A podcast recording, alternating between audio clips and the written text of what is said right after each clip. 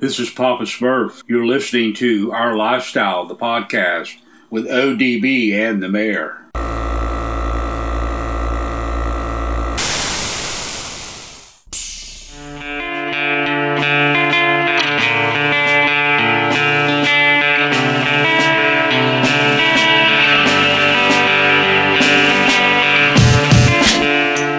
Yo, yo, yo, yo, yo, it's ODB. Before we jump into this episode, we want to thank Scraping the Coast, our title sponsor. We just passed STC 20th anniversary. Their next event with the Scraping the Coast umbrella is going to be Bayou Showdown. That is the weekend before Thanksgiving in Slidell, Louisiana. Be there. OLP's there every year. We have a great time. We love the show. Bayou Showdown for more. And a few people have asked me, I think that they had a challenge with their Facebook event page. It does show canceled, but just to be clear, the show is not canceled. There was some sort of issue with Facebook there, and Bayou Showdown is on. And of course, after that, their next event will be Orange Beach Invasion. That'll be next March in Orange Beach, Alabama. Stick with us through the end of this episode. We got uh, Mike and I's all new uh, audio from this week. We talked to DJ, DJ Mays, his awesome wife Amanda, Diggity Don, and then we roll into a classic episode with K Daddy, also known as Kyle Gann. Stay on the rise. Enjoy the episode. Yo, yo, yo, yo, yo. It's our lifestyle podcast episode 301. Thanks to everyone that has tuned in over the past seven, now we're going on, I guess, eight years and we really appreciate it. If you haven't listened to the last episode, please go back and do that. If you're a new listener and you've come here based upon our guest this week, which is technically going to be kind of the best of OLP episode, but we will have some new content as well. We just want to say thanks again. Subscribe, follow. It's free. Uh, check out our YouTube channel. You know how we do. Now, last episode I mentioned that I, I am hoping to eventually get Brian Genro um, to, to be able to sit down and do some audio with us. Now, Brian, as I said, is super busy. Totally get it. He's got a whole other career, so to speak, as I understand, outside of mini trucks and custom vehicles, right? So we wish him all the continued success. Uh, with 301, what I think the plan is going to be is uh, we are going to run Phil Fowler's audio. Uh, Phil Fowler is no stranger to the podcast, really needs no introduction. And I uh, certainly appreciate uh, Phil as a friend and uh, as just a, kind of an ambassador. I know he kind of, um, you know, sometimes probably doesn't like the attention or the nice things we say. Uh, he appreciates it, but, you know, I, I could just tell he's a humble guy and he doesn't really want the praise. But I'll tell you this got a chance last time to hang out with him at Southeast Mini Truck and Nationals, which is one of our favorite shows. It's going to be next April is the next one, and um, man, Phil, I tell you what, it's in his blood. He loves that event, and we see him down there, you know, every year. The other ironic thing was Phil had sent me this week, so you guys know how I like dates and whatnot. This one coincides uh, pretty nicely because today is August 10th when I'm recording this audio. Typically do it on Tuesday, but this week just had some other stuff going on it was August 10th of 2018, so 4 years ago that episode 78 came out and that was the Phil Fowler episode. Now, I know some of you go, "Man, you know, I, I remember hearing that audio." I tell you what, we get a lot of good feedback and praise from people that go, "Man, I went back and I listened to it again and wow, 4 years went by quick." They really enjoyed it. We've also picked up a lot of new listeners, you know, people that hey, everybody's time is precious we know that not everyone can go back to episode one and things. And if you have, thank you. I've got messages the other day, people laughing at some of the older episodes and, and getting some good uh, laughs out of them. And uh, we're glad that you guys are doing that. But again, episode 78, you fast forward now, we're on 301, and we're going to have Phil's audio again. Now, the other reason why I run to run Phil's audio, I was going to try to link up with him this week. Uh, Phil had reminded me that low rollers they are celebrating their 30th anniversary. So a lot of epic stuff happened in Nine Deuce, as uh, Snoop and Dre would say, Nine Two, Nine Deuce. and that includes, of course, Severed. They're getting ready to celebrate their 30th, which is going to be at uh, Severed in the uh, Severed in the Midwest. You had NC just celebrate. Obviously, we uh, really gave them a lot of praise on episode 300, and of course, Relaxed Atmosphere, as I said multiple times, uh, they started 91. So all last year, including that Lone Star Throwdown, uh, they um, just got down and, and did the damn thing and had a good time. So uh, three epic clubs there, but the, you know you add in low rollers, acrophobia, no regrets, so many of these other clubs. Um, you know, too many to name, but we give credit to all of them, even extreme lows. Um, I know that they started back in the day, and and we got to talk more about their history. So. Uh, thanks again, everyone that continues to come here. Now, because Miggity Mike the Mayor is out this week, now he's back from vacay, but he's still gallivant. Let's be honest. He's out there checking houses cutting side deals. I know what he's doing, and um, this is a best of week, so we're just gonna we're gonna let him off the hook.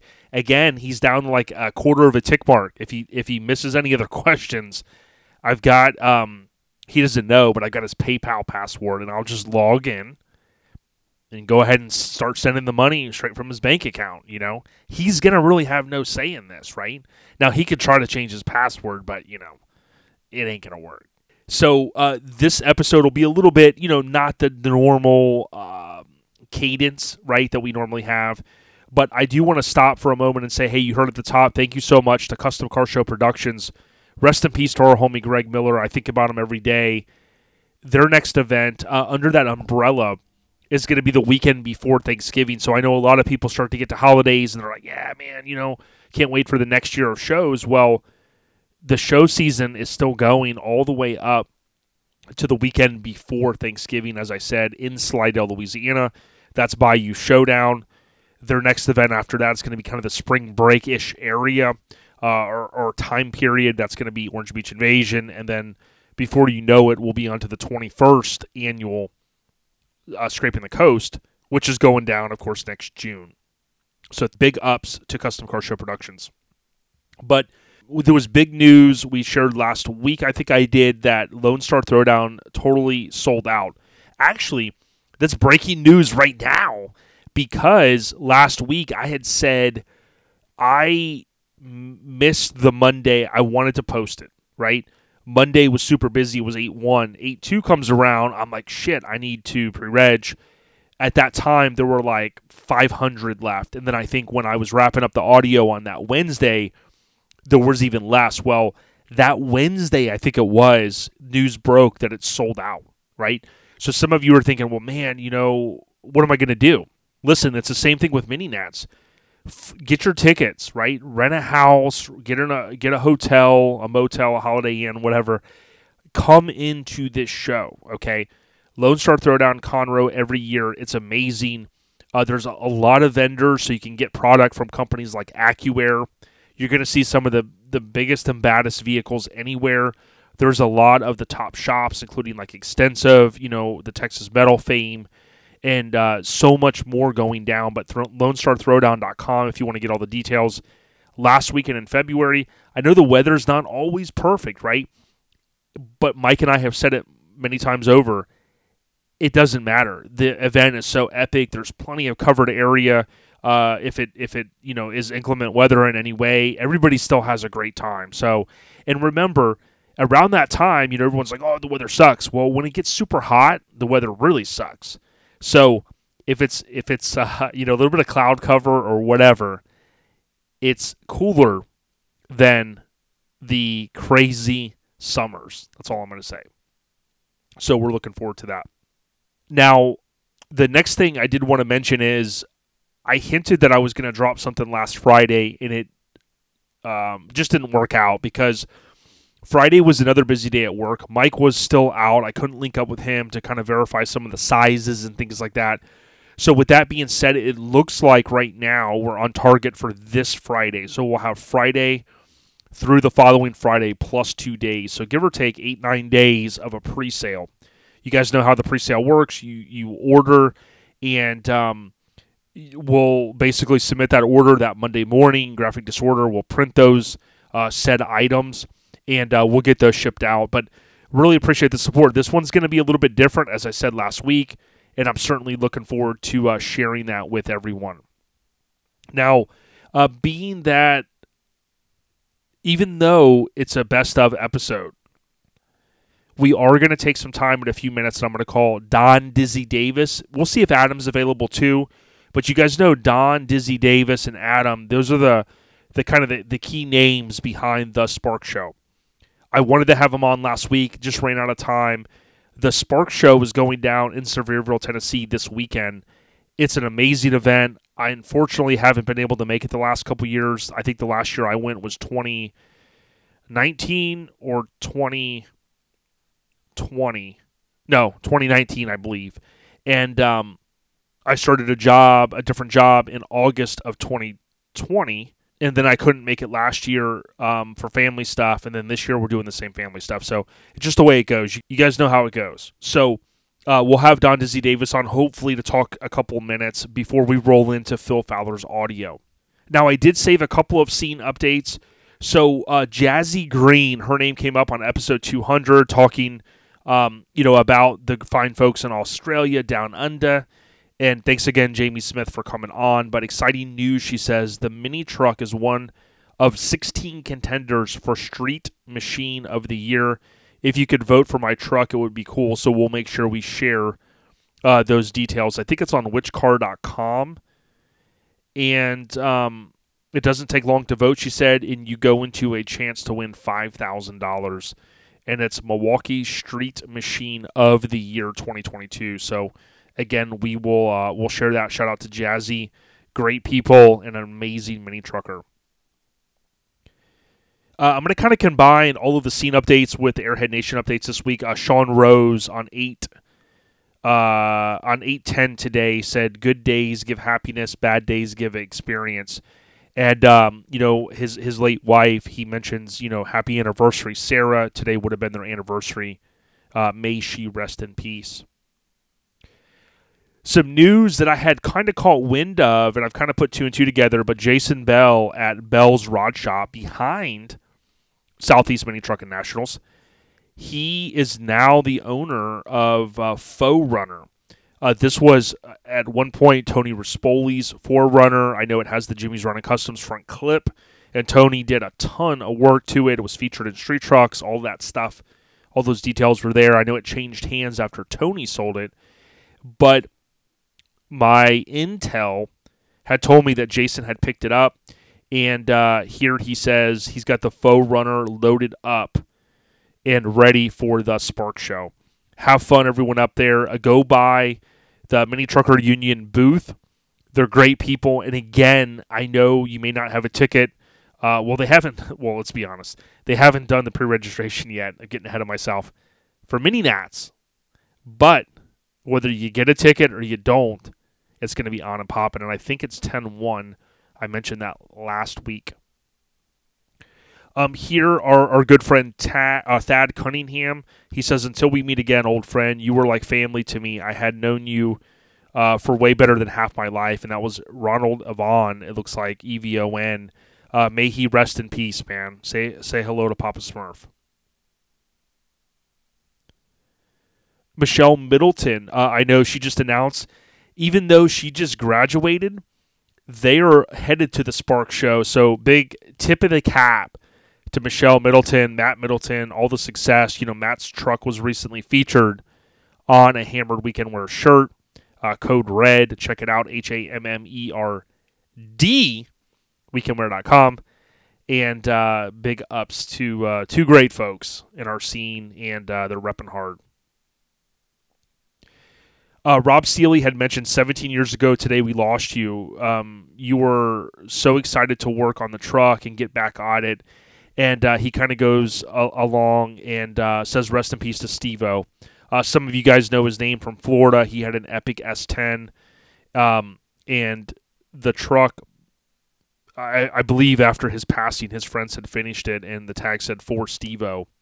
So uh, rest in peace. And. Um, you know, I, am glad to hear that his friends, you know, continue uh, to carry on his legacy. So, a lot going on out there, kind of in the in the the world of mini trucks and all of the other stuff that we talk about.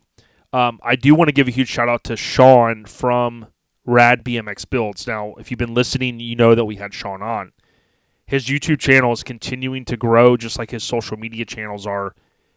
Go out there if you like old school BMX, even if you're just a casual fan, check out and subscribe to his YouTube channel. Uh, he had mentioned that he had visited Haro and he does a tour. They let him have the cameras on all through the warehouse. It gives us a huge shout out at the end because he had just recorded that evening with OLP. Of course, we rolled that out. Uh, he's a great guy. And I tell you what, uh, it's amazing to see so many bikes in one place.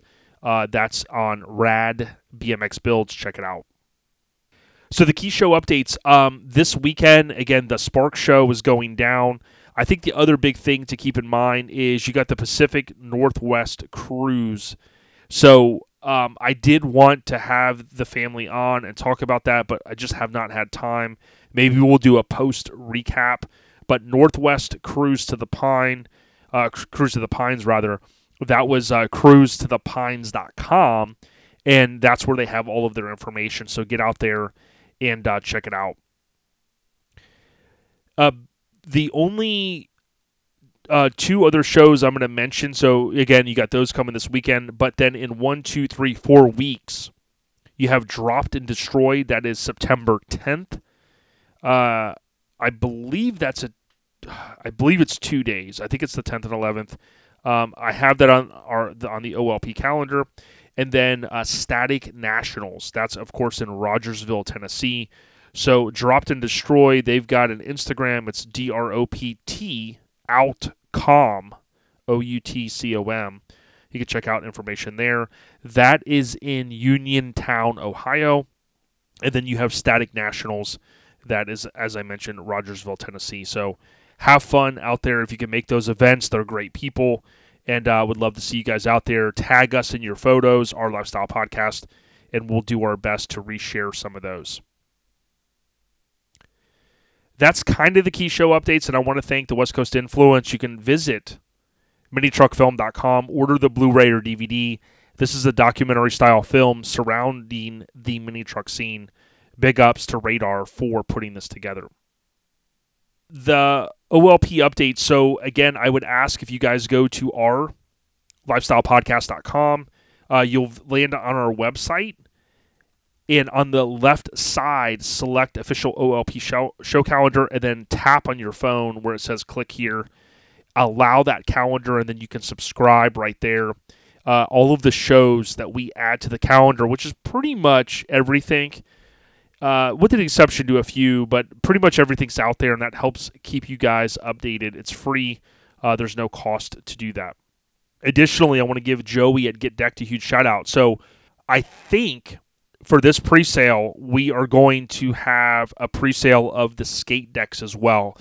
I believe it's going to be the first time we're doing it that way. I know, like with Time Machine, we kind of did the soft launch at Mini Nats, and then we had stuff online but this is going to be a pre-sale where you'll be able to order the skate decks as well. Now remember, we are kind of a smaller operation. Uh, we can't afford to like just eat the shipping, so you know you'd have to pay for the shipping, which will be listed there on the website if you want the skate decks. But I think this one's going to be an all-time classic, and I do believe many of you are going to want to get in on this pre-sale because it's something that is going to resonate with everyone the um, apparel in terms of the shirts they'll be a little bit more affordable right? Because it's kind of more of a it's not a crazy design like we've been doing.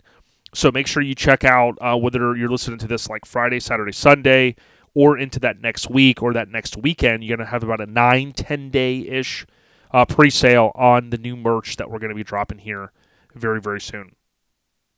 Want to thank uh, joey at get decked. Again it's get decked on facebook or instagram. Joey dilworth if you've got a photo or artwork that you want to put on a skate deck, hit him up. He does one offs or he'll do multiple, he'll deliver them to shows. If he happens to be going there, he can ship them as well. Many of the amazing truck events in this country have already jumped on board with Joey at Get Decked, and they're ordering hundreds of decks at a time, and they sell out. People love them. We love our skate decks. We love them on the wall. We love them in the man caves. We love them in the woe man caves check it out. get decked. I do want to thank Graphics Mafia as well. Um, I know Ryan helps us a lot with the full size on the Rise Instagram page. Um, my understanding is Ryan is maybe going to be getting into a new project. I got my fingers crossed for Ryan. Uh, he's a good dude. He's went to uh, a lot of shows with us and has helped us a lot. If you have an opportunity and you need stickers for your truck club or your brand, or maybe you had stickers printed, but you need to re up, hit up graphics with an X mafia.com. That's graphicsmafia.com with an X. They're on Facebook and Instagram as well and TikTok. Hit them up, let them know what you need. SEMA is coming up. Uh, if you need stickers for that, they can take care of you. Trust us. I'm sure I'm forgetting something, but I just want to thank everyone. We are going to roll in here. I'm going to try to call Dizzy real quick. We'll do a couple minutes of audio, and then we'll roll into Phil Fowler's audio for the best of. Thank you so much to Garage Gear Clothing. I have said this before, and I think it's amazing. They offer free shipping. GarageGearClothing.com. Remember, the holidays are coming. They have the dudes unlocked, the chicas, the chicks, uh, the ladies, if you will. They also have the kids on lock. So they have it all there Garage Girl, Garage Kids, Garage Dudes, but it's all on GarageGearClothing.com. Hit them up. Let them know that we sent you. And if you see them at an upcoming show, just go by, slap hands, maybe buy some merch. Bottom line, say what's up and tell them that you hear us talk about them via our lifestyle podcast. Now it's time to get serious. In closing, 8888, what album dropped? Okay. Uh, Want to shout out AccuAir for this. They always sponsor us, the trivia with Mike. Mike's not on this week without looking it up. So think about the date 8 8 of 1988. This group, I guess you could call them a band, but group, they ended up having a run in with and a government agency, sent them a letter. Let's just leave it at that. They were threatened uh, with their lyrics uh, to be arrested, believe it or not, and shut down in different cities. And uh, they're in the Rock and Roll Hall of Fame, believe it or not. So, do you know on 8888 what album came out? Stay on the rise, my friends, and we'll talk next week, hopefully, with an all new episode. ODB, we at you. Enjoy this audio from Dizzy and Mr. Phil Fowler.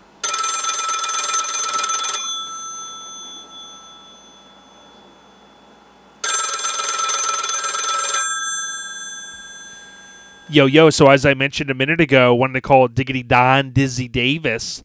Man, I just want to ask you, dude, how you been? Oh man, ODB, I am been great. We got the Spark Show coming up this weekend. Dizzy Designs is booming.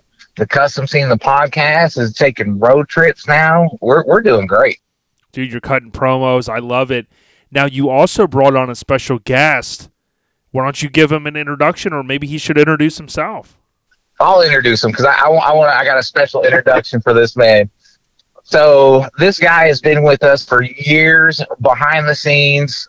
He is the right hand to the right hand of the Spark Show. And not Hank, right? We're not talking to Hank Norris because he's new to that area. Yeah, no, definitely not Hank. Hank Hank is to Hammered Weekend Wear as Tater is to the Spark Show. So we have Ah. the man Daniel Stewart, aka the Tater. Hey Tater, What's welcome going on, to the show. ODB? Not not much, What's man. going on, man? Not much, uh, dude. That was a good inter- that was a great introduction from your homie, and uh, thanks for coming on. No, thank you for having me, man. And Don Don always does a good job. Made me feel good right there.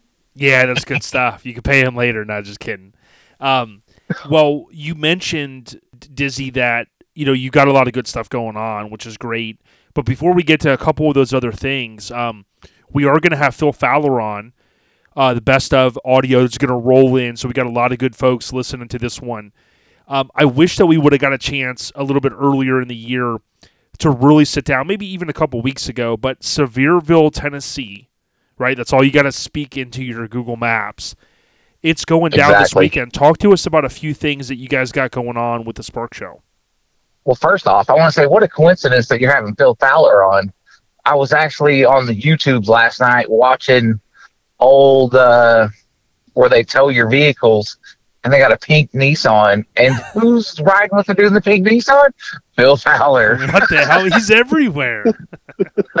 he is everywhere. But this weekend, August 12th and 14th, Sevierville, Tennessee, the Spark Show. Uh, Friday, gates are going to open up at 9. We're going to run until like 4, 4.30. And the man that's on the phone with us right now, the Tater, is going to shove you out the gates because Nice. we are doing our our annual pre-party, but this time we're moving it off grounds to the Tennessee Shine Company, and we're going to be there from six to nine, ten o'clock until they kick us out the door. We're gonna so you can do some moonshine tasting. We got an awesome patio set up. We're gonna have like ten to fifteen trucks up there, covering all the different types of genres of vehicles that we that we have at the show. So we'll have lifted trucks, full size trucks, hydro trucks, muscle car, modern muscle car. We're gonna have everything up there. That's our schedule for Friday. Saturday, we're opening up the gates at uh, eight o'clock, and then it's gonna run till five. then, of course, Saturday we always have our fun with uh, Michelle Boone and the Boone Games. We're gonna have the the car limbo mid afternoon, we're going to have our, our annual auction to raise money for Sean Rose and spreading the love Mm. with stuff from Airflow, uh, Stitch Happens. We got a we got a bunch of swag this year to auction off. All money goes to spreading the love, and then uh, like I said, gates close around five o'clock that night. Unsanctioned by the Spark Show, we are going to hijack the parking lots at the Cal Ripken Experience, hang out for a few hours, and then go cruise the strips.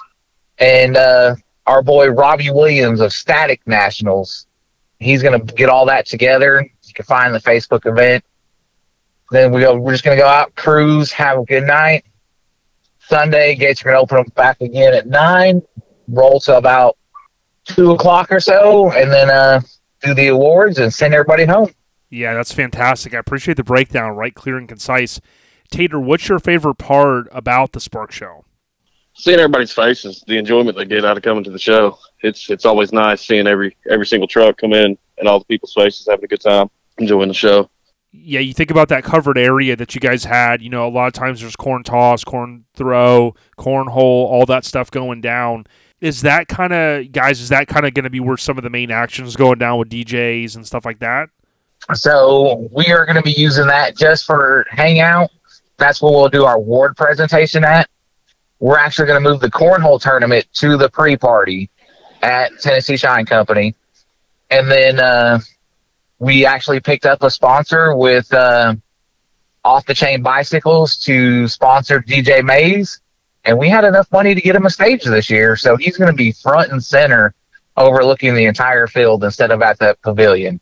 Oh boy, his head's blowing up more, but that's fantastic because you know what?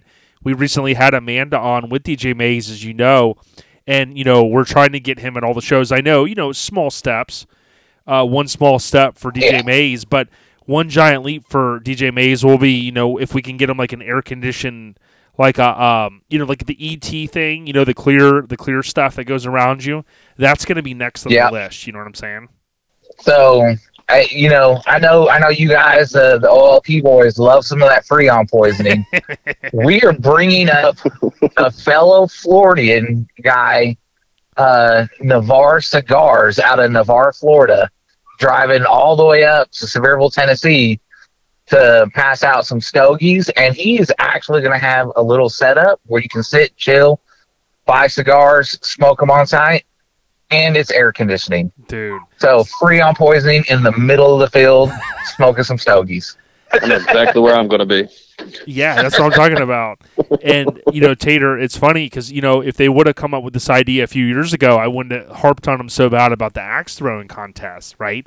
But I think now, Dizzy, Yep. you guys are back in the game.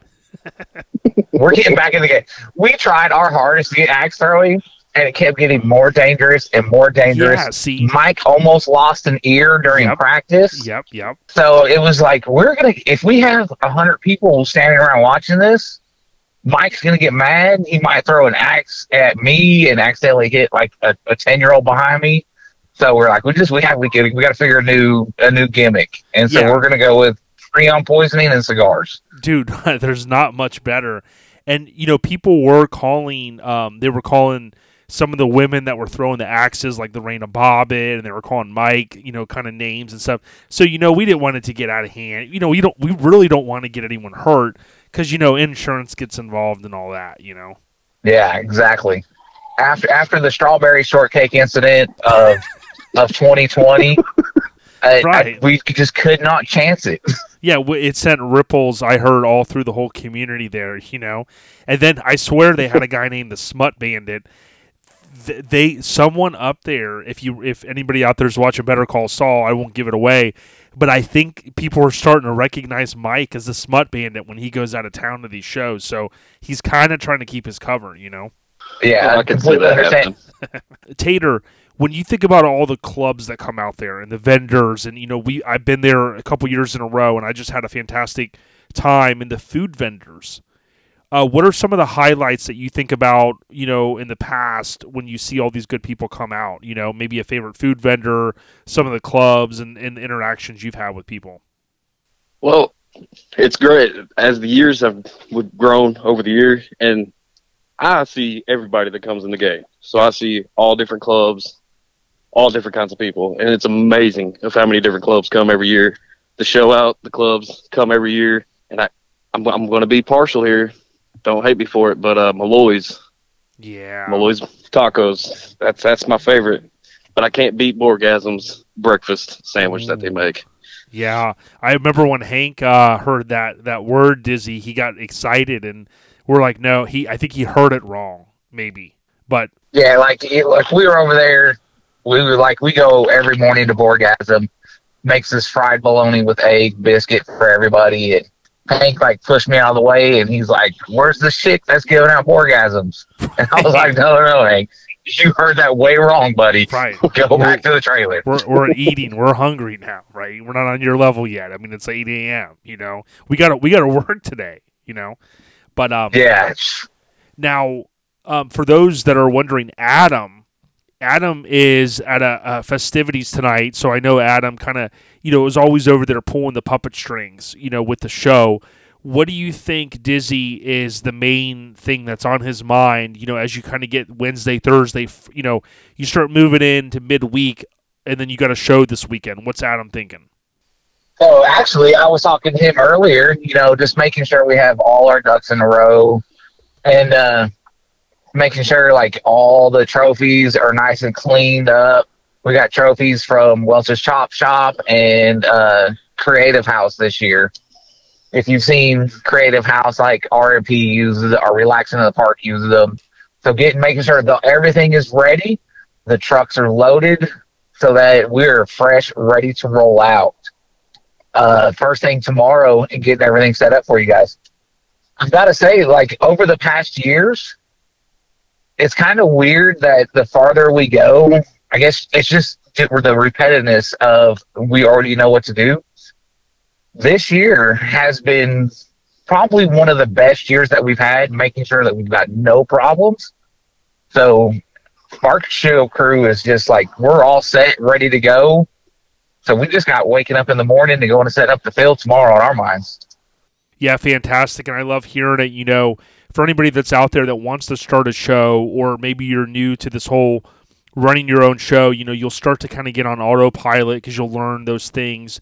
You'll learn some vendors that you want to work with and the ones that maybe give you a little bit of heartache. But uh, we've talked about Creative House in the past. Want to give a huge shout out to Doug Johnson. Um, as we always, you know, say for um, Welch's Chop Shop as well. But um, Aftermath Designs was his old business uh, name, and then uh, you can go out there. It's Creative House, K R E, and then a number eight I V E House. Uh, you can check him out. He does some pretty cool awards. Now, listen, I wanted to, I wanted to put you on the spot and ask you. In the past, Nathan Coker has done a huge shout out, tip of the cap to the big homie. Always love seeing him, dude. He's a great guy, as you know, no regrets he always does something pretty cool. D- did he have time to, to work up and, and uh, you know get anything for this year? So this year he did not have time to do it. We actually, uh, so what you're referring to is the past few years has done a killer skate deck for us. Yep. and we we reached out to him, talked about doing it, and he was just a little bit too busy for this year. So we in turn went to the great Joey Dilworth at Get Decked, Yes. and we're gonna have a few couple special things. Of course, we're gonna have our Sparks boards, but we got a few other special things coming. Good, good. Well, tip of the cap. Nathan's a great guy. I mean, he did the Chicks Ride, rest in peace, Jen Lacey, the crew cut, uh, kind of themed skate deck, and the paint is amazing. Yeah. So, uh, you know, always, uh, always love slapping hands with the homie and and doing the damn thing. So that's fantastic. But I know uh, folks can find more information on Instagram, Facebook. Type in the Sparks Show. But you guys have also stepped up. And uh, man, Adam's really blowing through the budget. He's got the you guys got the sparkshow.com as well. And it's pretty cool because you guys can um you know, if there happens to be any leftover merchandise and stuff like that, that's where it all will end up, right? Yes, if we have any. Last year completely sold out. We did order some more this year to make sure because we're expecting the numbers to be a little bit higher with like uh just go ahead and say now the weather this weekend is gorgeous. High of 84 for, for the entire weekend with low humidity. It is too late in this the, the, the weather forecast to jinx it. So if we have any merch left over, all you got to do is go to the Spark Show tn.com and all that merch will be on there from shirts, skate decks. Uh, we got um, Stitch happens to do some new the new logo with uh for hats and everything. So yeah, it will all be on there if we have anything left over after the show.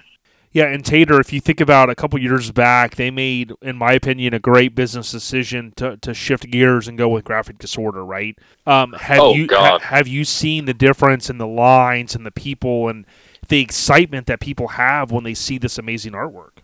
Oh, big time. I mean, last year I think the show shirt sold out before noon on Saturday. Yep. Yep. So the, the the gear has definitely been getting slung since Graphic Disorder has been making Yeah, the shirts. Eric and Brant and the whole team, from everybody that draws it to prints it. I mean, Disney. There was a rumor that they were lacing it for Hank, and he was trafficking something in the ink across state lines. But I think that was just maybe a story, maybe. I don't. I think it's like the old Coca Cola thing where there's cocaine in there to get you addicted to it because I cannot stop myself from buying stuff that was printed or designed and printed by graphic disorder. Yeah, there There's was. something in the ink. Yeah, there was a lot of white like in the artwork this year. So you know, just be careful, right? You know, that's all I'm saying. Yeah, definitely be careful. Now, listen, be, I do want to pivot just for a minute um, and talk about a couple other things that you guys got going on that's cool. But before we do that, Dizzy or Tater, um, do you guys have anything else you wanted to mention with the Spark Show that's going down, of course, this weekend in Sevierville? Main thing is everybody be safe. Uh, if you need addresses, uh, 754 Old Knoxville Highway, Sevierville, Tennessee, or you can just hook up, look up on the the Facebooks and the event page. It's it's posted everywhere. The website, Instagrams, TikTok. Everybody be safe coming out, and just you know, we look forward to having a great weekend. Excellent. And Uh, Tater, and Tater, then- you're going to keep it legal, right?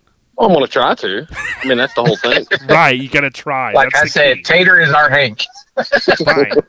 Right. There's no. me, me and Hank are homies. Yeah. There's no I in team, but there's a me, and I know you know you always try your hardest, and that's what counts. Hey, I'm just all about having a good time. I like it, dog. last thing I got is uh last thing I got is at the gate bring cash makes everything move smoother. If if you have don't have cash, we can handle it, but we prefer not to because it'll just slow everything down. We'll we'll have to scoot you to the side like you're rolling through McDonald's drive through and they tell you to move up around the corner. Right. But we'll, Park 'em. we'll try to bring cash. Park 'em, yeah.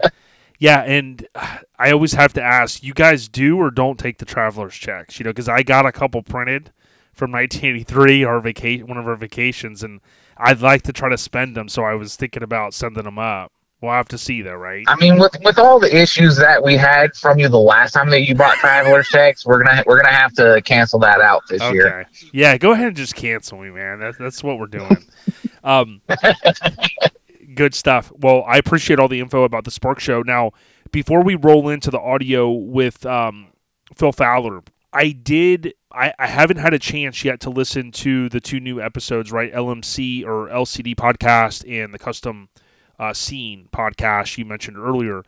but I do want to say I meant to include something last week and I did not. But I tell you, uh, when I think of you know the Midwest up there, I think of you know a lot of good people, and it's it's really heartbreaking to, to see what some of the folks have went through in Eastern Kentucky. I know that's not exactly in your region, but it can't be that far. And my understanding, uh, Dizzy, that you recently made a trip over there. Yeah, so uh, the the town of Whitesburg is where the LCD boys are from. It's about three and a half hours from from my home base in Knoxville. Our buddy Glenn Brown from RA and my co-partner in the custom scene came swing by the house, picked me up. We ran up there. A bunch of people in our community gathered a bunch of donations or sent us money to go buy donations. And Hammered Weekend Wear actually, I think it was Hank, but someone threw like 60 or 70 bags in my trunk of t-shirts. Wow. So we ran all that up there to Eastern Kentucky, met up with the boys, went to the donation center, dropped all that off, and then um, I- Lee and Shay took us on a tour of Whitesburg and the surrounding cities. And like seeing pictures, I knew it was bad, but until like we actually hit ground zero and got to see like the like the, there's a city called Neon out there, and seeing the water line above like the windows in the second floor to realize the water in areas raised like 17 to 19 feet was what Lee was telling me. And from what I understand, when this is all done and cleanup is done, they're going to just board up the windows of Neon and just like the, the, the town is done. They're just dissolving the town. So all those people have to find new new homes and all the businesses that were got lost. But I do have to say, like running around there, like the people that were in line to pick up donations, we were there. All of them were like, "Hey, how are you doing?" And their spirits were were lifted hmm just with how everybody came in and and helped the Eastern Kentucky areas. And as Lee said it, Eastern Kentucky folks, they they they, they will survive. And they're they're pulling out of it. They there was a lot of loss of life. Uh, the last number I heard was like 48 people in Lee's area. But I mean, it's bad. Keep prayers out for them, and if if you can help in one way or another, just find somewhere like a Salvation Army that's donating to there. Anything will help them. They were excited that we brought like dollar store brooms. We bought like a million of them, and that was the greatest thing to them. And it was it was shocking. Well, I appreciate you sharing the updates. We followed LCD podcast and we continue to see the updates. And I know, like, uh, like he has said that you know they're not doing it, you know, for the views or anything. They're trying to keep people, and I appreciate kind of in the loop. Um, so I would encourage people to check out uh, lowest common denominator, which is short LCD podcast, and also the custom scene podcast. Dizzy's on there. Uh, they're doing a lot of great things. They're bringing awareness to things like this that are tragic. But I commented on uh, LMC's post a little while ago, and I said, you know, it's tough to see the devastation. But one thing that's true about Americans, and I think about all people, but I, especially Americans, you know, we come together in times of tragedy, and uh, the folks that are contributing money and helping and trying to lift, uh, like you said, each other's spirits and and you know that type of thing is so important because these guys are going through a lot. So, you know, thanks for yeah, uh, thanks for the and update. talking about, I'll, I'll give this one last story that we got to see. Talking about uh, America coming together. A guy from Northern Ohio. He was like a sixty-year-old man, dressed as a cowboy. Went by the name Cowboy Dave. Had drove down, had nothing to offer, but every day he stands on the corner with a sign that says, uh, "Not here to give advice, but I'm here to give an ear." and he stands out there all day long just for people to come up and just cry on a shoulder and and just just having an ear for them to talk to. We're like, oh, that's interesting. And then seeing people like like an old man crying, just talking to him, it's like, you know, this dude had nothing to offer financially or physically because he was he he just wasn't physically able to do anything. But that probably touched just as, or helped as many people as digging a million pounds of dirt. And So, like, yeah, that's amazing that someone would do something like that. Yeah, it truly is. And, um, you know, again, go out there, check out these podcasts, and if there's an opportunity to give in some way, form, or fashion, definitely do that. I know you mentioned the big homie Sean Rose this weekend. They'll be raising money for spreading the love. And, uh, you know, if you're at the Spark Show, if you can, give a little bit and, uh, you know, contribute if you can.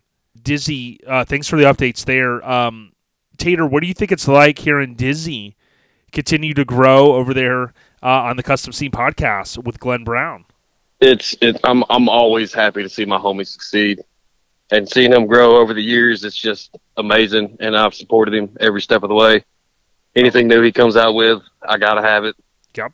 And, and Even if I don't need it, I gotta have it. I like it. And, and Dizzy, like you know, it's been cool to see, you know, you uh, you guys the success, and we had such a good time at Southeast Mini and Nationals earlier this year, kind of doing some of those Q and A's and stuff. I know maybe not everyone's into that, but I tell you what, it was a lot of fun, man, and I love to see you guys on the rise. Yeah, that was like we have to do that again with all the podcast folks sitting up on the stage and people yelling questions at us and trying to get Jason Ballard to quit talking so much just so that the rest of us could say something. yeah, and I think the guy that was talking about who who's the Corvette owner, I think he was talking about you. yeah, yeah, it was definitely me. It wasn't the the dude from Florida wearing the white New Balances and the jean shorts. Right, right, exactly. Now, the other thing that I did want to mention, you said it earlier, just cut a promo real quick. Let people know if they're a show promoter or they're, you know, they're they're they've got their brand, they're selling their merch or whatever. Some of the things that you've done, like you've really kind of got, um, you found a footing, so to speak, with some of these like Facebook. I don't want to call them filters, but you know, talk to us a little bit about those things that you're doing to help these shows and these brands grow. Okay, yeah. So the what you're talking about, they're they're called I call them backers, and you'll see him with the Spark Show, Eastbound Get Down, Battle in Bama, Southern Tradition, and uh, so if you need help reaching out farther to who your your clientele that you're trying to reach, you can hit me up, and it's just it's it's eye catching so that you can be seen, and it makes people stop. You can with the backers, you, it helps you reach out more and push your your vendors, your sponsors if you're a show, or if you need logos or anything like that, I can do logos. I picked up the new show out there in Maggie Valley, uh, the Showdown in the Valley, and they're doing great. Static Dance is killing it with my stuff. So if you need anything, hit me up on the Facebooks with Dizzy Designs, or you can just hit me up at Don Dizzy Davis. Yeah, and some of those I remember you did one. There's the photo I took at Southern Tradition, and uh, I was on the donk board, but you put the OLP logo on it. That's what you're kind of talking about too, right? So when people see your avatar or your photo on Facebook, you you kind of do some of those as well as graphics. Yes, uh, I do, but with our government right now, I can't do those little profile things because they are saying no unless it's COVID related. Oh, but really? what what yeah, what ODB is talking about, guys, is it's uh, the Facebook filter where like you can type in our lifestyle the podcast and it will pop over your Facebook thing. All my old ones are still up there. But anything new, Facebook and the government's like, no, no, no, not right now. well, I'm gonna have to try to reactivate mine, you know, because I mean, dude, I don't want to miss out. I mean, I got a one-off one that you did for me, and I thought it was pretty cool. But, yeah, um, dude, it's it's crazy that like everybody's been hitting me up over the past year, be like, "Hey, when you coming out with new filters?" And and it's just like, I wish I could. Yep. Yep. No, I hear you. I want to thank you guys for taking the time. Tater, dude, it's cool to be able to link up with you a little bit and chat, man. I really appreciate you coming on, Tater. Yeah, I really appreciate you having me on, man. It's always good to talk to ODB. Yeah, I appreciate that. And D- Diggity Don Davis, Don Dizzy Davis, I'm going to get messed up here unless I get my carney really going. Because you got to get in the mindset to really get the carney rolling. And uh, I'm not even the best at the carney. But Diggity Don Dizzy Diz Dizzy Diz Avis. it's always good linking up with you, bro. of course, brother. And- Always. last thing if mike if, if he's if he's let, let's pretend he's at home and he's actually listening to this and he is trying to plan his next mod for banana rama hammock what do you think his his mindset should be? The gold wing doors, or where where do you th- what what mod do you think he should do next? So on the banana hammock, from what I understand, the gold wing doors are already in the process. Oh, You know, I got to see him and Scotty the Body down there at Southern Tradition this year, yep. and I swear I heard rumors of sterling silver plated frame and like A arms and four links. I don't know how true it is, but that's what I heard. Like the whole thing's gonna be sterling silver. And like like he said like Scotty the Body said something like like your grandma's old silverware or something like that. Right. So I I, I mean I say go with it. Yeah. Yeah, dude, I, I hope he does, man. I mean, he's talking about having four hoverboards that um Doc Brown built for his suspension, dude. You know, I don't know how it's going. Oh, I don't doubt it. Between him and our and our boy Jason Babalia, GJ Mays, I know he's redoing Till Short, and from what I understand, that thing's the frame is gold plated. Right. They're thro- they're dropping a rotary in it. yeah. I mean, and two shorts. they're gonna they're just out here changing the game. Yeah, he's gonna sign the glove box and stuff. I heard. You know. Yeah, for- I've heard that one as well. Well, listen, guys, thank you so much for playing along, and uh, we hope you guys have a great weekend. We're going to roll into Phil Fowler's audio. Uh, keep your head up there to all everybody in Eastern Kentucky. Have fun at the Spark Show this weekend, and both of you guys stay on the rise. Catchphrase. Peace. We out you. Thank you guys so much, bro. Damn,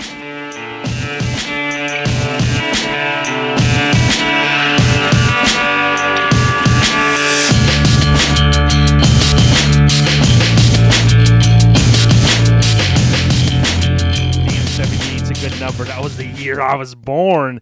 But it's even better because I got the big homie, Phil Fowler, in the house from the Northeast. What is going down, my man? What's up, Jason? How you doing, bro? Nice to hear from you. Hey, same man. I, you know, I like that little accent you guys have in the Northeast. It's like, how you doing, man? You know, you got a little bit of that. You know, you know what I'm saying? Nah, man. I'm not a New Yorker or Philly guy. You know what I mean? We're, we're, we're a little south of those guys. Yeah, I, I, I'm not the best with accents. I guess I probably, um, you know, pigeonhole everybody from the Northeast with that one. So I kind of messed up a little bit, but uh, it's like forget about it, you know. yeah, yeah. yeah, that's definitely not us, but we're good. It's good.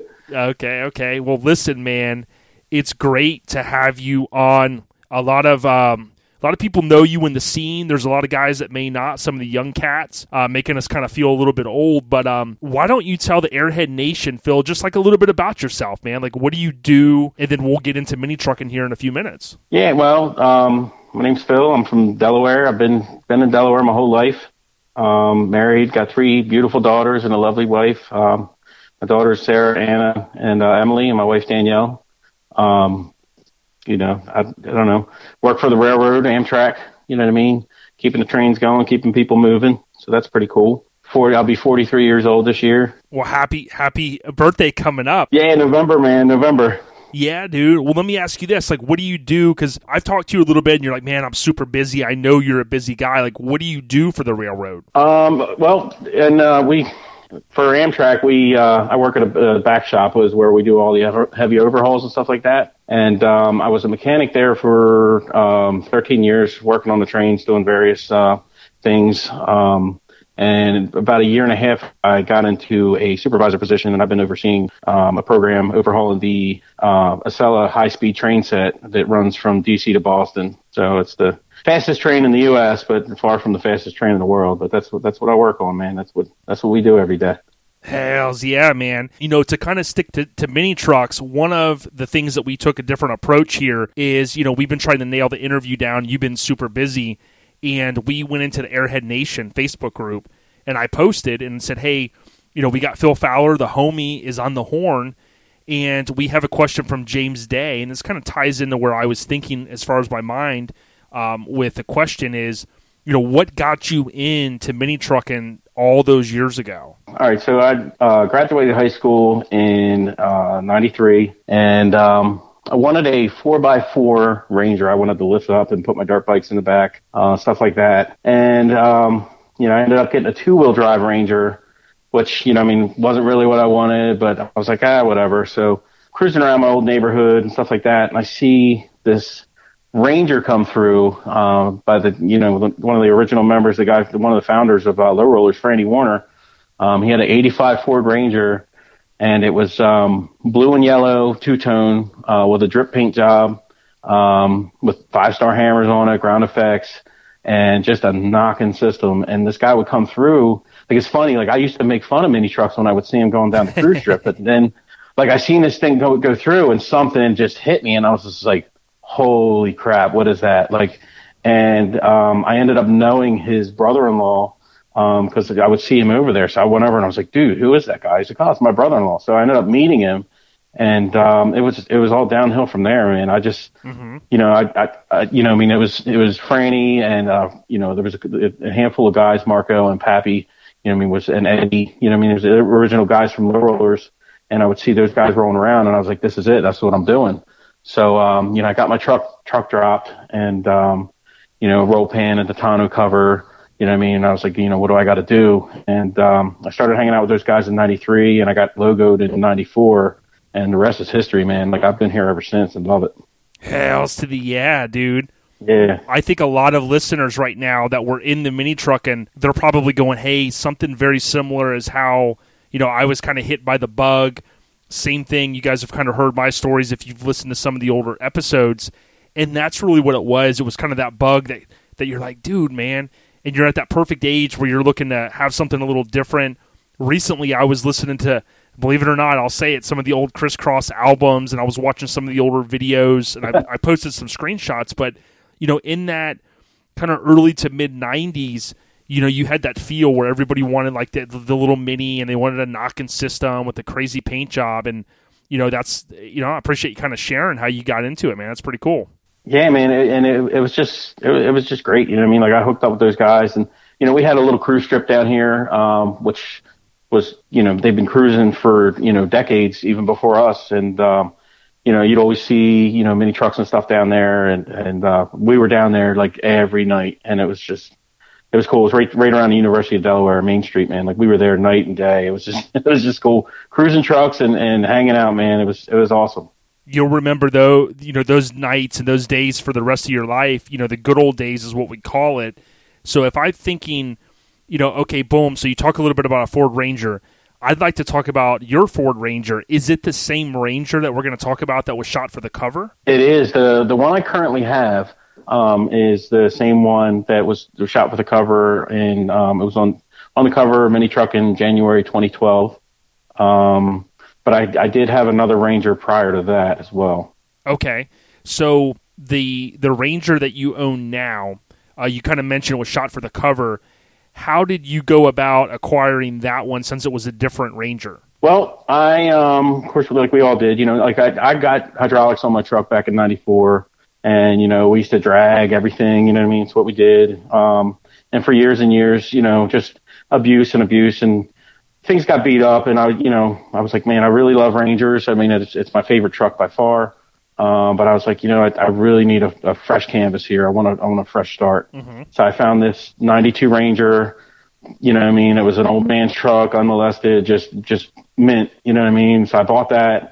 And within two to three weeks um, it was bagged and, um, you know, shaved door handles and everything. It was, you know, on my billets, I had billets on it and stuff like that. So it turned pretty quick, but you know, it was uh, through, uh, through t- 10 years, um, of different phases took me to get it to the point of where it was when it was on the cover. And I tell you, the cover is cool. Love, love the, the, you know, the layout. So you know, you basically you kind of build some bridges, right, over all these years, and uh, you know, I've talked to you several times, and we've always talked about like how did you get involved in the mini trucking magazine? Because I think in in my you know, in my estimation, you kind of forged some good relationships early on, and all these years later, it paid off with an epic cover shoot. So, kind of tell us a little bit about how you got involved with Mini Trucking Magazine, bro. So um, going back to actually when I was first logoed, um, I was logoed at a show called Slam, um, and it was in uh, where was it? Winchester, Virginia. I can't I can't remember. Or no, Fredericksburg, Virginia. It was a, a show called Slam, and that's actually where I first met Courtney Halowell, ah. Tito. Um, so like I, I met him, and of course, you know, I'm 18, 19 years old, and you know, he's he's cruising around, he's riding a little dirt bike around, and you know, come cruising around in trucks and stuff like that. And I was just like, oh my god, you know, what I mean, it was like that's the guy from you the know? magazine. I mean, you know, like for boom, right yeah, there. I was like, that that's him. Like, wow, like you know, he's just blown away. Like, here I am in in you know this small town in Virginia, and here's the guy that you know, what I mean, like I put him up on a pedestal, like you know, what I mean, like a superhero. You know what I mean? It's like, oh my god, like so. I got to talking to him, you know what I mean? Like I introduced myself and just like so excited, you know, like an excited little kid. And, uh, you know, Courtney couldn't have been a, been a more down to earth guy, just, uh, just a humble guy. Like I'm just like, oh my God, like this guy's talking to me. Like, why would he talk to me? But yeah, you're a lot younger, um, and you kind of looked up to him because you've been reading this magazine and stuff. Yeah, so you know, I mean, so you know, we met there and got to hanging out, and then um, probably two months later, we were at a show in um, uh, Stroudsburg, Pennsylvania, and uh, I was there. We met him, and actually met Chris Schmidt there for the first time. Who, you know, Chris Chris was one of the original Camber guys with Courtney. Yeah, so you know, I'm hanging out there um, in East Stroudsburg with uh, Courtney and Chris Schmidt. Um, you know, the original Camber guys, and uh, you know, I, I really got to get to know Courtney um, that weekend, and uh, you know, from hanging out all weekend. So I used to call and talk to him like all the time. You know, when he was, you know, back at the magazine. So I would call up and talk to him, and um, I, you know, a lot of times I would call, I would get a hold of Lance Martz, um, and you know. So me and Lance would, you know, I got to know Lance, and you know, he's the one that I think put the first picture of me with my head in a C notch back in '95 in Mini Truckin', and um, you know, Lance had said, you know, one day I called up and I was talking to Lance. He's like, "Hey, man, I'm coming out your way uh, this weekend." I said, "Really? Where are you going? Virginia?" He was like, "Yeah, is that close to you?" And I was like, "Yeah, it's about you know three to four hours." He said, "Are you going down?" I said, "I hadn't planned on it, but if you're going to be down there, sure, I'll come down and hang out." So I went down there and um, was hanging out with Lance, and um, I got to talking to him, you know, and you know, I was sitting there talking about just the magazine and how he got started and you know, I was like, man, it's so so cool what you guys do. Like, I really admire it, and you know, how could I get involved in something like that? Like, you know, it'd be like a dream. And he's like, well, you should get yourself a, a decent camera and you know, take a photography course, and you know, what I mean, um, you know, we'll see what you can do. You know what I mean? And we'll you start sending stuff in, and we'll see what it looks like. So, uh, you know, I'm, he's got a Mini Truckin' shirt on. You know, what I mean, I'm I'm still young at the time, and I'm just like, man, like, well, how do I get me one of those shirts? And he's he pulled the shirt off his back and and gave me that shirt. Like I, you know, what I mean, it couldn't wow. have been just a cooler thing to do. And Lance was Lance was so awesome too, man. That he, you know, he was just a man, always always treated me very well. So, so to to get into how I got involved into the magazine, so you know, what I mean, like he told me to do that, so I picked up a camera and I was practicing and took a course and stuff like that. And um, this was right about the time that Courtney had left Mini Truckin' to go to street trucks. Like Courtney came out, stayed at my house, or my parents' house actually. You know, what I mean, I was I was still yeah, young. Yeah, sure. so he stayed at my parents' house, and um, you know, he came out to cover our show, at the end of summer bash, and uh, you know, so you know, when he went back, and you know, I guess several months later, you know what I mean, it was going to run in the magazine, and you know, he had left for street trucks. So you know, Lance hit me up and say, hey, dude, you know, I don't have information for your show. You know what I mean? He said, I got photos. He said, but I don't have the information. He said, so, you know, I don't feel I could write it and, and do anything with it because I don't have any information. So if you could write it up for me, you know what I mean? That'd be great. So that was the, that was the first thing that I actually submitted was just writing our show, just a write up for it. You know what I mean? And then, um, a couple months later, Chris Schmidt, you know what I mean, hit me up because I would see him around and Courtney around and Lance around. I would see all those guys at the shows all the time and Chris was freelancing for Mini Truckin' and street trucks, and you know he was doing all that stuff as well. So you know, Chris called me up and said, "Hey, are you uh, going to Garden State Nats, which is a show in New Jersey?" And I said, "Yeah." He said, "I was supposed to cover it for Mini Truckin', and you know, he said I can't make it." He said, "Are you able to go up there and do it?" Mm-hmm. And I was just like, "Oh my god, are you serious?" Like he's like, "Yeah, like just go up and." You know, take some pictures, you know what I mean? Take detail shots and blah, blah, blah. Gave me a lot of tips and pointers. And, uh, I went up and that was the first show I covered for Mini Truckin'. And, uh, you know, I mean, the rest is history. I got, you know, that was probably 99 was the first show, the first show coverage and stuff that I actually did the photos and write up on. I was doing stuff all the way up until you know it, it ended. I know. And what's crazy is, you know, on episode 75, just a few episodes ago, we had the homie Mike Finnegan. And when you think of the handful of guys, and you think of Courtney and then Mike, of course, mentioned Mike Self, which you know, you know, he, he's he's been around. Uh, you had Mike Shartsis, you know, you, you had Brian McCormick, uh, Steve Stillwell. You know, you had those like core group of guys, and it's amazing to me how far the web stretches on from east to west coast you know all of these different friendships were made or you know people that became contributors or freelancers and things like that we had brandon burrell on recently you know he told some of the older stories so i think it's really cool that we can highlight someone like yourself phil that you know really had an awesome connection excuse me, with like Courtney and some of the guys back in the day, dude. Because everybody, Courtney was one of those beloved guys, man. Courtney is he, he's definitely one of the uh, one of the most amazing people I've ever met. I had a lot of fun with him, and and, and you know, going shows from from you know the east to the west. You know, we used to go out to Texas Heat Wave every year, and you know, I mean, he'd come out to North Carolina and Carlisle All Truck Nats, and like I would see him everywhere. So you know, it was always a friendly face, um, always a very humble guy you know I mean? He he was definitely somebody that everybody would put on a pedestal, but he was definitely on the ground level with everybody. And um, you know, the world lost an amazing person when they when when he passed. Um, you know.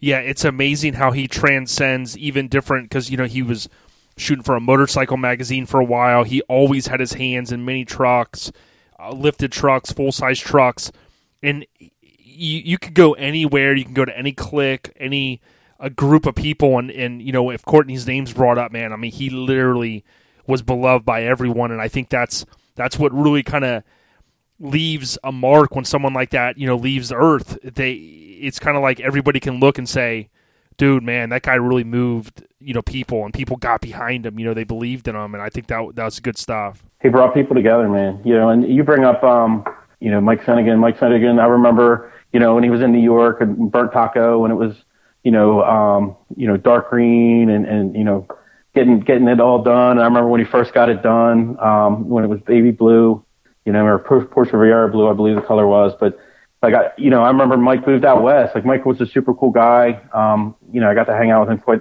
quite a bit when I met him out here, um, on the East Coast. And as he made his trek out west, you know, it was cool. Like we hooked up down at Mini Nats in Pigeon Forge. I don't want to say it was probably 2000 when he was making his trek out west. Mm-hmm. And then, um, you know, we hooked up with him again out at, at Texas Heat Wave. So it was, it was cool. Was he was making um, his his trek out west. You know, he had a bunch of guys from you know low rollers. You know, here on the East Coast. You know, meeting up with him at, at different shows. So that was it was pretty rad. But Mike is another guy that it was. He's just an awesome person. I, I mean, everybody. Lance is awesome. You know, you bring you bring up Brandon Burrell. Brandon's great. Like everybody you're naming. I mean, they're just really you know, just awesome people, you know I mean? And going to the magazine, you know, um, Mike Alexander was awesome. Ernie was awesome. I mean, everybody that was involved, it's, it's really a shame that we don't have the magazine anymore, but, um, you know, it, it, it's, you know, there's, there's still stuff out there, you know, I mean, we still got street trucks and, you know, all time um, low magazine, all time low magazine, you know what I mean? Like, you know, it, yeah, yep. I, you know, it's just, it's just good stuff. It's good stuff. Yeah, for so, sure. But, so tell us a little bit about how the the photo shoot slash cover came down for your Ranger because I mean it's an epic truck, bro. Yeah. So well, thank you for for that. Um, so we know when my first when my truck first got done, you know, what I mean, um, you know, they hit me up like, hey, we need you to shoot your truck, and I absolutely um, refused to shoot my own truck. That's you know, though though I contributed to the magazine, like I didn't feel, you know, what I mean that I should shoot my own truck. I just thought it was it was wrong to do. You know what I mean? So um, actually, the the truck that is on the cover with me is um, uh, my buddy Tommy Pearson from Negative Camber, Maryland, mm-hmm. and I said that you know I shot his truck. So you know, I mean, I shot his truck for the you know I didn't do the cover shot obviously because we were driving, but I shot his feature.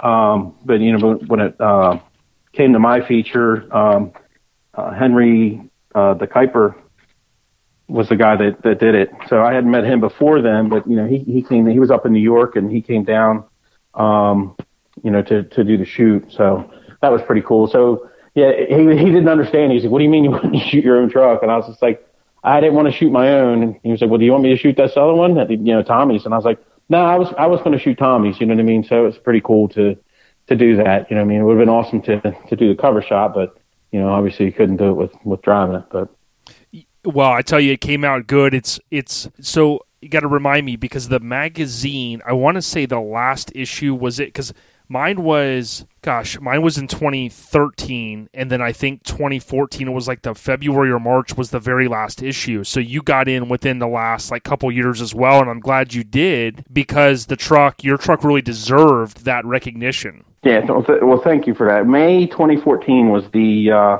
the final issue. Okay, May Actually, have it in my hand right now. Oh, nice. Okay, And- yeah, and it has a Ranger on it, right? Yeah. The, the black and blue one. No, no, it was uh, it was a yellow S10. Ah, okay. Um, the S10s brought it down. See, I'm trying to blame the Ford guys. Yeah, yeah, I'm trying to blame the Fords, man. It was, it was an S10. I can't remember. Um, it's a beautiful truck, but um, it was on the job training. Is the the name of it? Dan- Daniel Hernan looks like from Indiana. Uh, beautiful truck, but yeah, it's unfortunate that that we no longer have the mag. That's for sure. yeah, definitely, man. And one of the uh, the funny things is in the old Clerks movie, I was looking at Kevin Smith's Instagram today, and he had a heart attack. I think it was earlier this year. He, uh, you know, he's he's 48. I think is his birthday, and he went back and he was leaning on the wall where they filmed Clerks, and he said, you know, how many years ago that that movie changed his life, and you know, he obviously had the heart attack earlier this year, but in that movie, and I need to save the clip. There's the famous clip where someone uh, f- they fling the door open really quick and they ask the clerk, uh, "Do you have a hubcap for a '77 Pinto or something?" And then he goes, "Ooh, Mini Trucker Magazine." and it's yeah, and I I love the movie, but I remember in the back of Mini Truck, and they used to have like, or maybe no, it was maybe the towards the front, they would have little, uh, you know, these this is what we're listening to, like the CD or tape. Uh, and then they would have like little, just little things, and they they had that one time, you know, they they had that little call out on there, and I was like, oh snap, Clerks, I love that movie, and I put two Yeah, and two together, cool. and I always remember that. yeah, yeah. There's definitely a reference to mini truck in that magazine. yeah, So- man. But yeah, sure. I, I, def- I made my first uh, my first debut in in Mini Trucker magazine in Mini Laughter. You know what I mean? So, and then you know those guys just constantly put my face in there doing something stupid or whatever. You know what I mean? It shows for the you know past twenty five years. well, when I met you at Showfest 2012, and I turned around and I was like, you know, kind of the same feeling you thought when you met Courtney. I was like, dude, I felt like I knew you.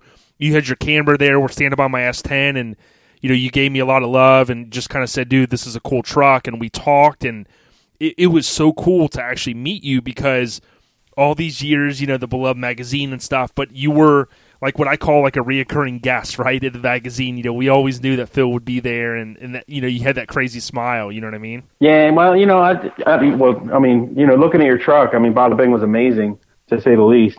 You know, but um, yeah, it was definitely definitely awesome to meet you. We we stood there and talked for quite some time. Yeah, um, that weekend. times, man, for sure. You know, well, speaking, Samstown, man, Samstown was awesome. Yeah, it was, dude, and and we, we I remember going to Showfest so many years. I know you've been to probably way more shows than I have because especially being where you're at. I mean, you can kind of go three, four hours. I mean, I, I know you had to travel a lot too, but I tell you, Showfest was one of those shows that we just always enjoyed going to. You know? Yeah, uh, and when it was in Greenville, it was incredible until it went crazy. And um, you know, the uh, when it went to Samstown, it was great. You know what I mean? Uh, You know, I, I definitely missed that show. It was, it was good times. But I would have to say, you know, if I was going to go for my all-time favorite shows, I would go to Pigeon Forge Mini Nats, man. I know in the Um, heyday, I've oh heard so many God, good like- stories, and you know, Insane, just insane. Yeah. Well, speaking of shows, I mean, I can't not talk about this. I guess that's a double negative, but your club, Low Rollers, you guys put on End of Summer Bash. You you mentioned it earlier for many years. Tell us a little bit about the show and then why you decided to end that tradition. So um, we started the show back in uh, '97. Um, was our first year. We we did the show for 20 years. So two decades was a long time, but uh, it was uh, an incredible journey to say the least. Um, so we started the show because you know we're we're a bunch of mini truckers, and you know a lot of the shows that we're going to, you know, we're just um, you know hot rod guys or you know muscle car guys, and you know we're pulling in or like what is that? And we're like, you know, like nobody even knew what we're doing, you know, and and maybe I guess when we were younger and, and you know getting into it and stuff like that and, and cruising around, like maybe you might have cared about trophies a little bit, but you know, as you got older and you know, you realized that it was definitely not about the trophies, and about the about the about the journeys, man. It was about the friendships and the the stuff like that. So we wanted to do a show like for us by us. You know what I mean? So you know, we we decided to throw this end of summer bash, um, and we did our first show in Kennett Square, Pennsylvania, and it went really well. Um, we actually did it with another uh, another group. Uh, there, it was a little club here in Delaware called Ninja Street Machine. So like they approached us and said, "Hey, you guys want to do this?" So we're like, "Yeah, well, you know, we'll do that." So uh, we we did it with them, and then we decided to to go our own route because you know, I mean, there were some some discrepancies on some things, and you know, some people had some feelings about this and that. So we're like, you know what, we'll just do our own thing, and we moved it to the Salem County Fairgrounds in um, Woodstown, New Jersey, mm-hmm. and um, I mean, it just it became a staple for the uh, Northeast for sure. Like, um, especially when you look back at the you know the early 2000s you know what I mean? Like our, you know, and for a show out here, you know, we're getting 600 entries. That was a that was a big show. Wow, you know what I mean? Dude. Um, yeah. So, but you know, uh, like we had our show was everything, but I, I, you know, would honestly say that it was it was almost an unofficial all truck show because you know the mini truckers carried us from day one. Um, you know, there was a lot of people. I mean, there was people that were there all 20 years throughout, and um, you know, we we definitely had our peaks and valleys. You know, you had your good years and bad years, and you had um, you know weather related stuff. You know, you you you can't control Mother Nature, so um, you know it just it, it got to be it got to be a lot. Um, and you never know what was going to happen. You know, with the weather and who's going to show up, which you could always count on the mini truckers, man. Like you know, hands down, rain or shine, those dudes were there. And um, I guess probably about 15 years. You know what I mean? you know, you know, guys are getting older. You know, we all have families. You know what I mean, stuff like that. So, you know, it, it was kind of, you know, not everybody's, you know, putting the effort in and mm-hmm. stuff like that. So it was like, we kind of set a milestone. We're like, let's let let's try to hit 20. So if we hit if we hit 20 years, you know, we'll end the show on a good note. And um, you know, we did. We, you know, our 20th year had to be the ultimate um, show for for us. It, it, we had I want to say it was just over 450 entries, mm-hmm. um, which was sizable. And I seen people that I hadn't seen in 15 years there. Um, like people just came out to, to bid the show a farewell. And, you know, it was really a, a staple out here for the, uh, for the Northeast. So, um, that was, that was a, that was a huge deal. Um, I mean, it was, it was, it was crazy. It was emotional. I mean, I, I honestly, I spent half my life doing that show for, mm-hmm. so it was like, it was like saying something, saying bye to something that, that truly meant a lot to me.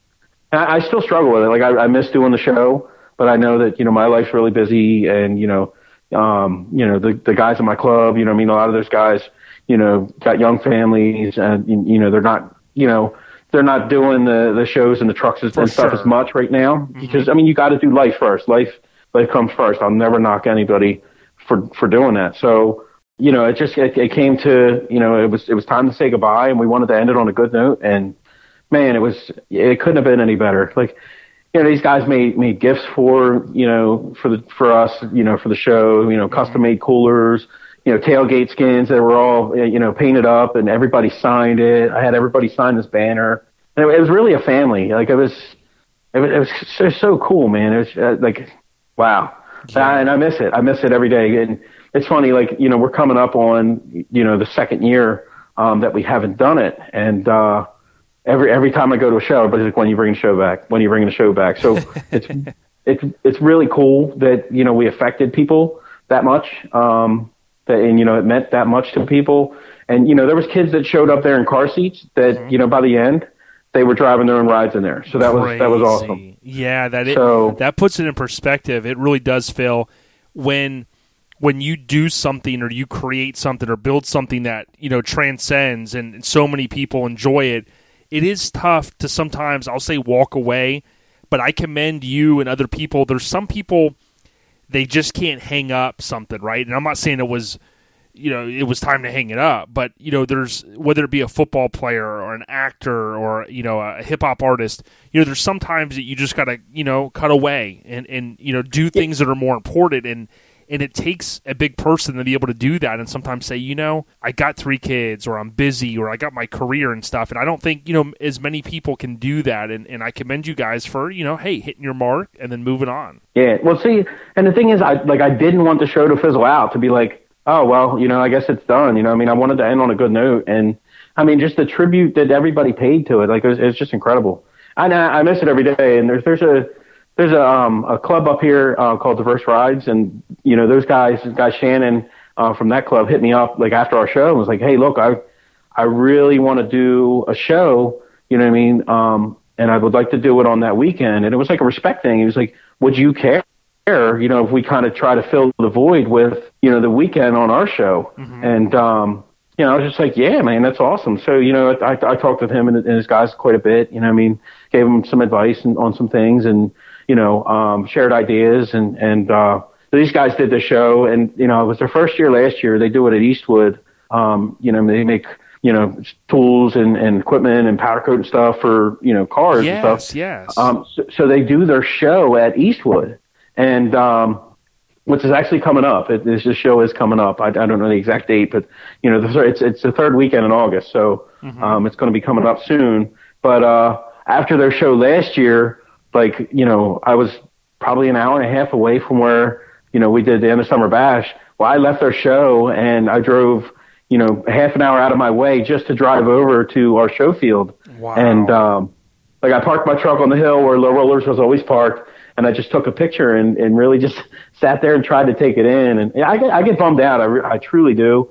Um, I miss it. You know what I mean? I'm, you know, it's a lot of work. It's a lot of stress and, you know, a lot of worry, but, um, it was, it was just cool being part and, uh, feeling like you, you made a difference for the scene and you, you made a difference for, for the people that truly look forward to it. You know what I mean? Every year. And I miss it. And I, I assure people, everybody that asks me, I assure you that at some point I will do something again. And I hope that, um, it would meet up to everybody's expectations, but it's going to be something when I have the time in my life and um, the support from you know my guys that have uh, are able to to get in and put some effort in and uh, you know because I don't want to go in something you know half-assed. I want to yeah. go in something you know that that's going to you know impress and, and going to be something you know that people talk about. You know Well, and yeah, we we know that it will be, man, because you you you put the time in.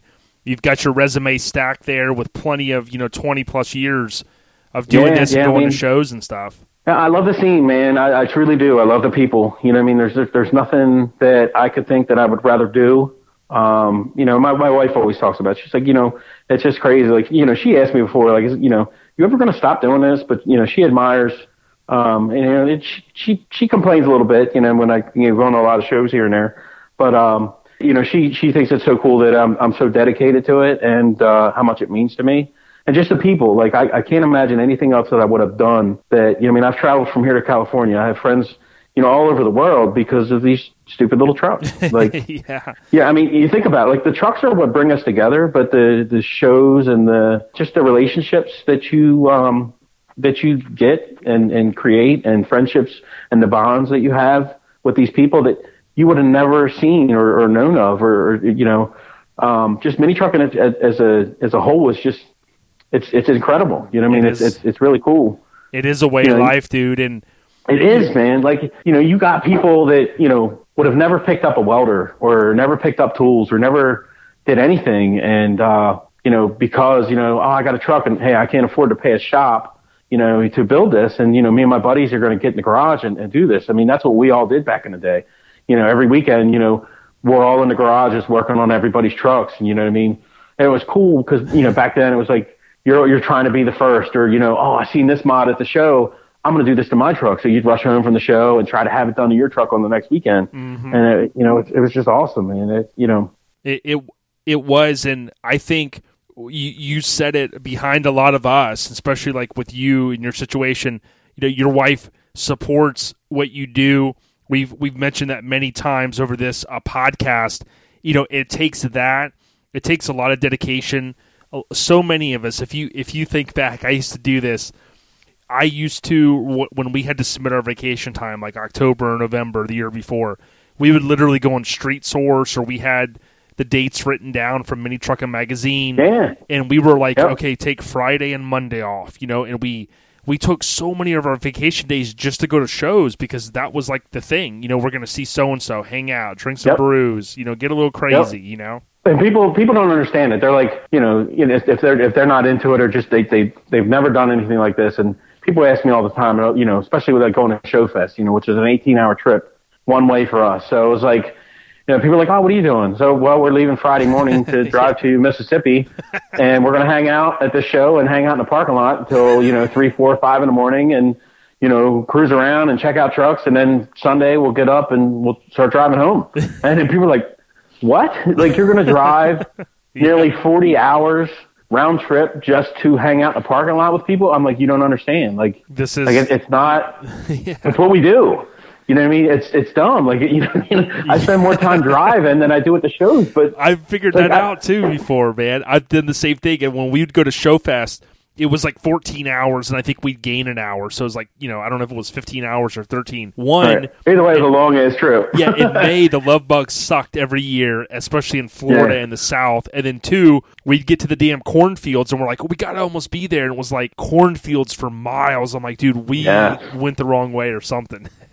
Yeah, yeah. So, uh, but I mean, you know, I like doing all these long trips. Like, I didn't drive to a Texas sh- show until I did LST um, 2017. You know, we drove the trucks out. Well, I trailered the truck out Uh-huh. uh, with, with you know friends. But um, you know, like we used to drive to Indy Truck Bash, Mini Nats. Like, I mean, you know, everywhere. Like, you know, I, I went everywhere. You know, and I still go everywhere. People. You know, people. Some people come at me. They go, "Man, that's awesome that you're still that dedicated and still putting in the miles and still doing what you do." but I, I- you know, I couldn't do it without the, the supporting wife and, and family that I have, and you know, my club guys and, and all my friends from the other clubs and stuff. Like, you know, I'm down to ride. So if you want to go to a show, let's let's ride. I'm I'm I'm rolling out. So I'm I'm always down. I love it. It's a sickness. it is a sickness. And speaking of that, the homie Cliff Summers, you know, he wants to know. This is on our Facebook uh, Airhead Nation group. You know, who's your favorite East Coast mini member?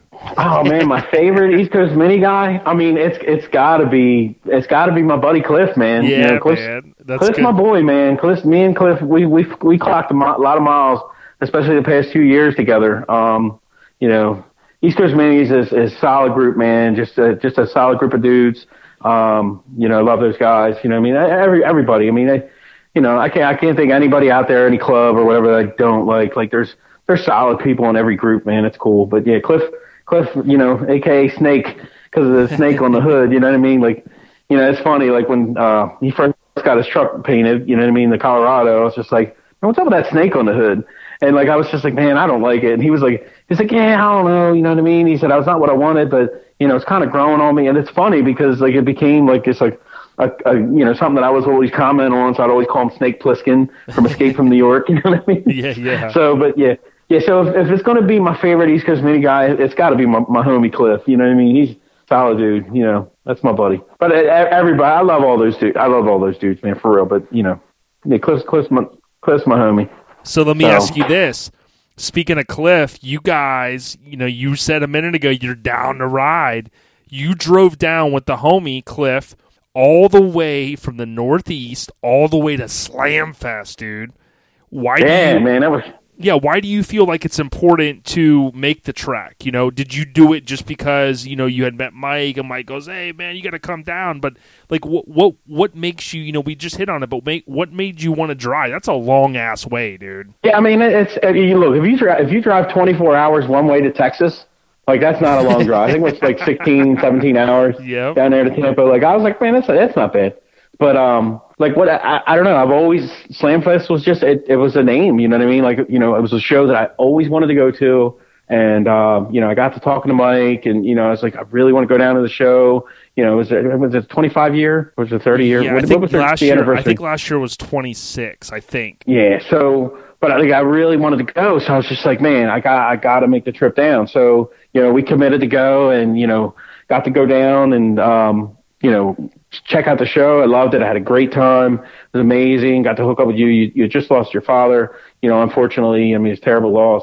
Um, you know, so you I, I spoke to you, you know, briefly here and there, but you know, got to see Bada Bing again. You know, just being down there with the palm trees, like it was, it was incredible. You know, we, you know, Camber guys down there, Mike Barsha, you know what I mean? Uh, you know, he invited us out. We went out to his house. You know what I mean? I finally got to see his dually frame in, in, in person. Wow. You know what I mean? Just amazing, mm-hmm. you know, um, just an amazing, amazing guy. Like he, you know, it was awesome that, you know, he invited us in. Mike, Mike's a super cool dude, one of my homies, you know what I mean? For sure. Mm-hmm. But, um, you know, it was, it was so cool. You know, it just made the trip, you know what I mean? It was just a, a solid experience all the way, you know, going over there and checking that out and hanging out with everybody. Um, Slamfest is a, it's a solid show, man. So if you you guys get the opportunity, check it out. You know, it's you know, it was worth the trip for me. I'm definitely going to make the trip again. That's for sure. Hells yeah! One of my highlights. You know, I was I was in the vicinity. I think on that Friday, um, you know, dropping some stuff off, and I almost broke my neck because there's the big ma- major intersection right over by the fairgrounds, and I I go, holy shit! There's there's my homie Phil right there, man, from the Northeast, and you had that thing just laid out at a stoplight, and uh, yeah. I, I snag, snagged a photo real quick, you know, on the iPhone, and and it was cool, man, because I mean, you're a dude from Delaware, and you got your truck down here, and you're cruising. It was nice weather, of course. You know that's really why you came down. But uh, all jokes aside, it was cool to see it, man. I mean, you roll, you like you said, you're born to ride, man. Dude, I, I love driving my truck. Like I'll, I'll drive it to most places. I, I I try not to trailer, but like if it's more than like eight hour trip, like you know, I mean, I don't have a spare. I can't put stuff in my bed. You know what I mean? So it's like sure. At some point, I got to decide. You know, maybe I'm going to put it on a trailer for this trip. So you know, we trailered it down there, but like I drive the wheels off my truck, and you know, like most people will see from the the pictures and the videos and stuff that are posted. Like I skate that thing everywhere. You know what I mean? I'm oh, riding. I know you do. just pinned to the ground, man. You know, as as my boy Posey always says, he's pinned. pinned. You know what I mean when he comes to my truck, one. but.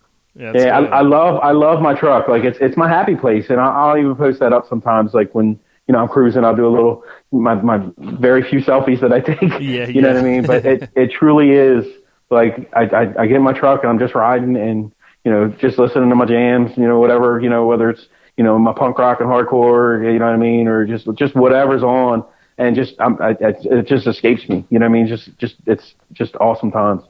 Happy place, man. It's my happy place. Hells to the yeah, brother. Well, I've got a few last questions for you, uh, but first, before we get to those. Morgan asked, you know, she posted a very cool photo. I think it looks from it looks like it's from LST. I think she was trying to nudge you a little bit there and go, "Hey, what's your favorite photo ever of your truck?" But damn, Morgan I mean, Hernandez, she really killed it with that one, didn't she? Yeah, Morgan got a killer shot, and I was honored that they actually used it in one of the little, um, you know, Viair ads on the on their, their Facebook page. So I was really honored to to have that. Um, yeah, it's definitely a killer shot. I I appreciate every picture that everybody sends me for sure, man. Like you know, I, I, I, love my truck. I really do. I'm not, you know, you know, I don't know. It's just, it, I like it. it's cool. Yeah, so, dude. But that's a, that's a solid photo that, that Morgan did. So thank her for that. Well, and you, you've kept it all these years. You know, a lot of guys go back and they go, I wish I wouldn't have sold my first ride. I wish I wouldn't have sold my mini truck back from, you know, 2000. You know, we just heard from the homie Kerry Bewley on episode 77. He sold his truck in 2000 it's 2018. Body Works. Yeah, boom. Bewley's Body Works. He gets it back.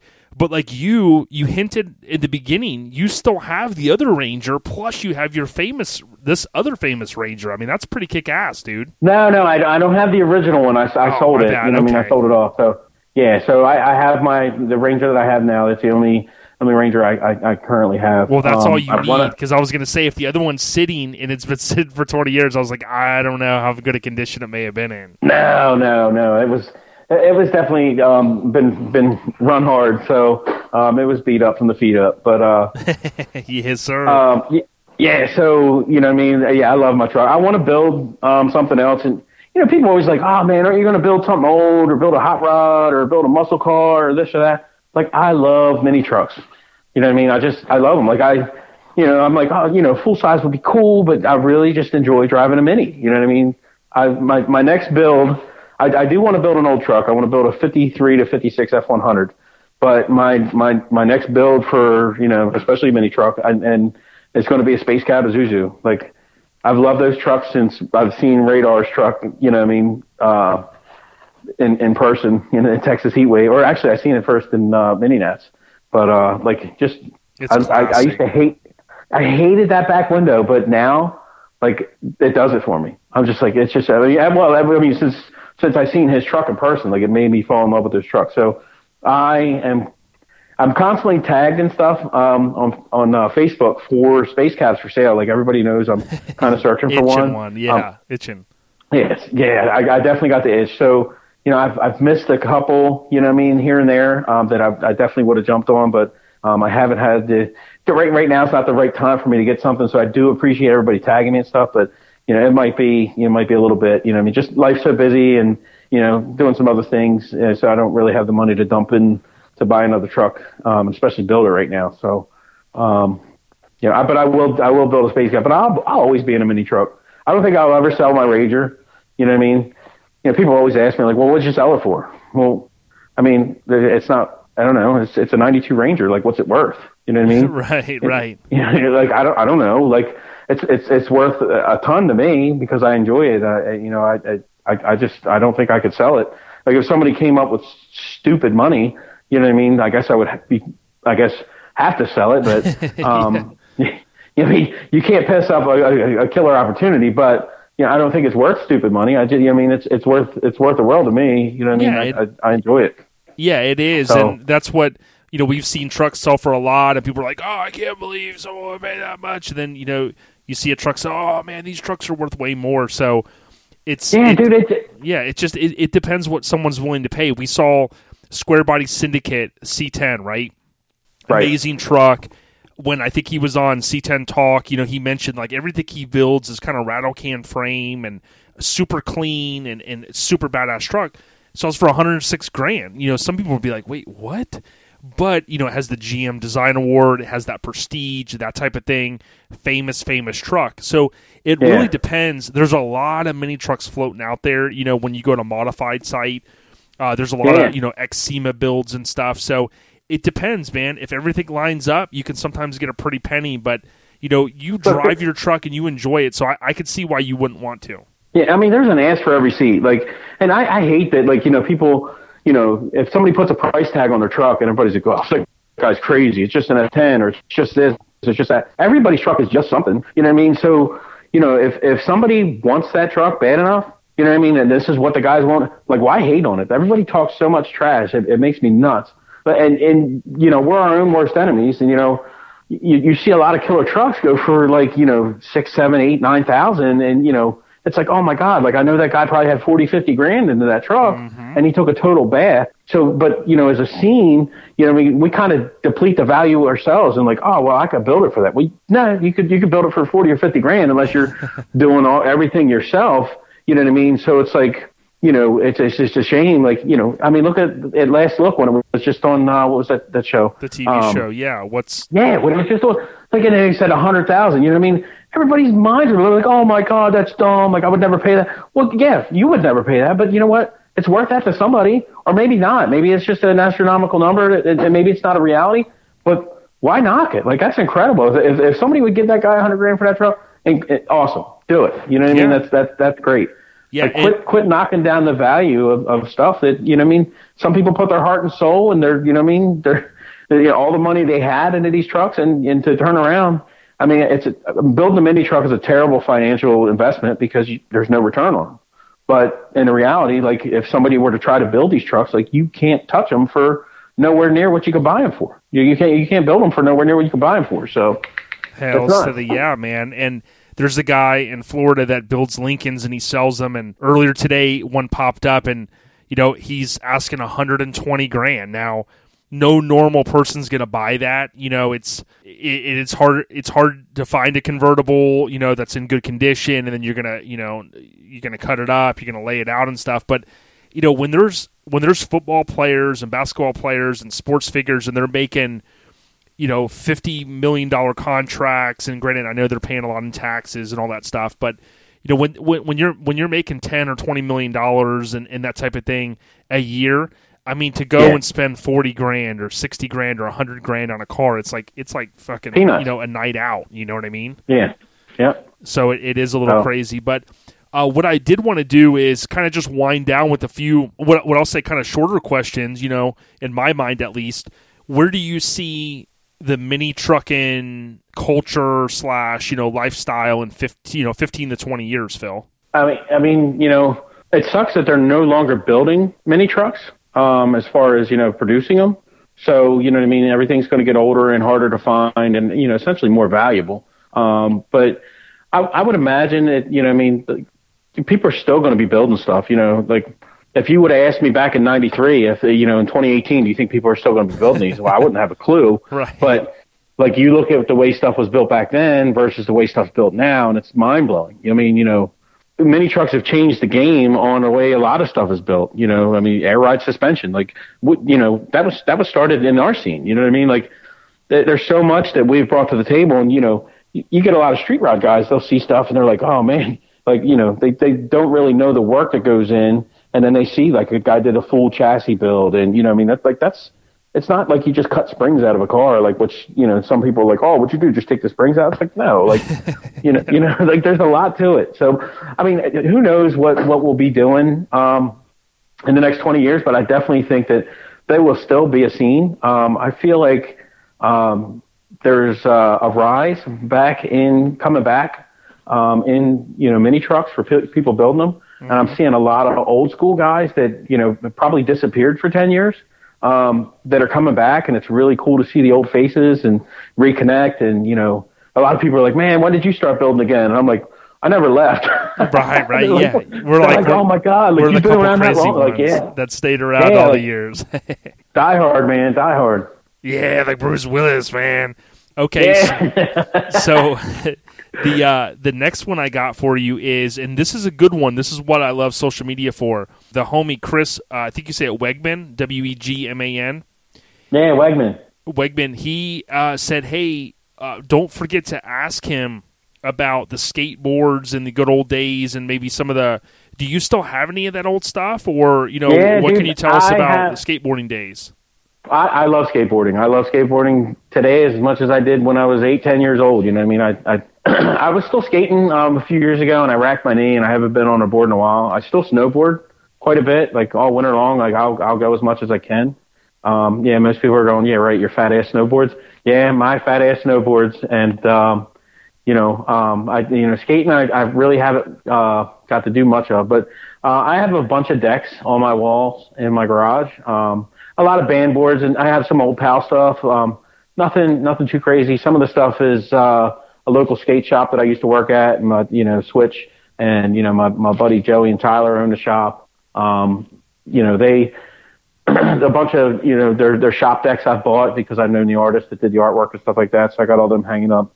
But my my my, my boy Chris Wegman, um, I happened to be in his garage one day, and we were looking at his truck, and I was just like, I looked up on, and and hanging from the wall, I see a skateboard. I said, "What is that?"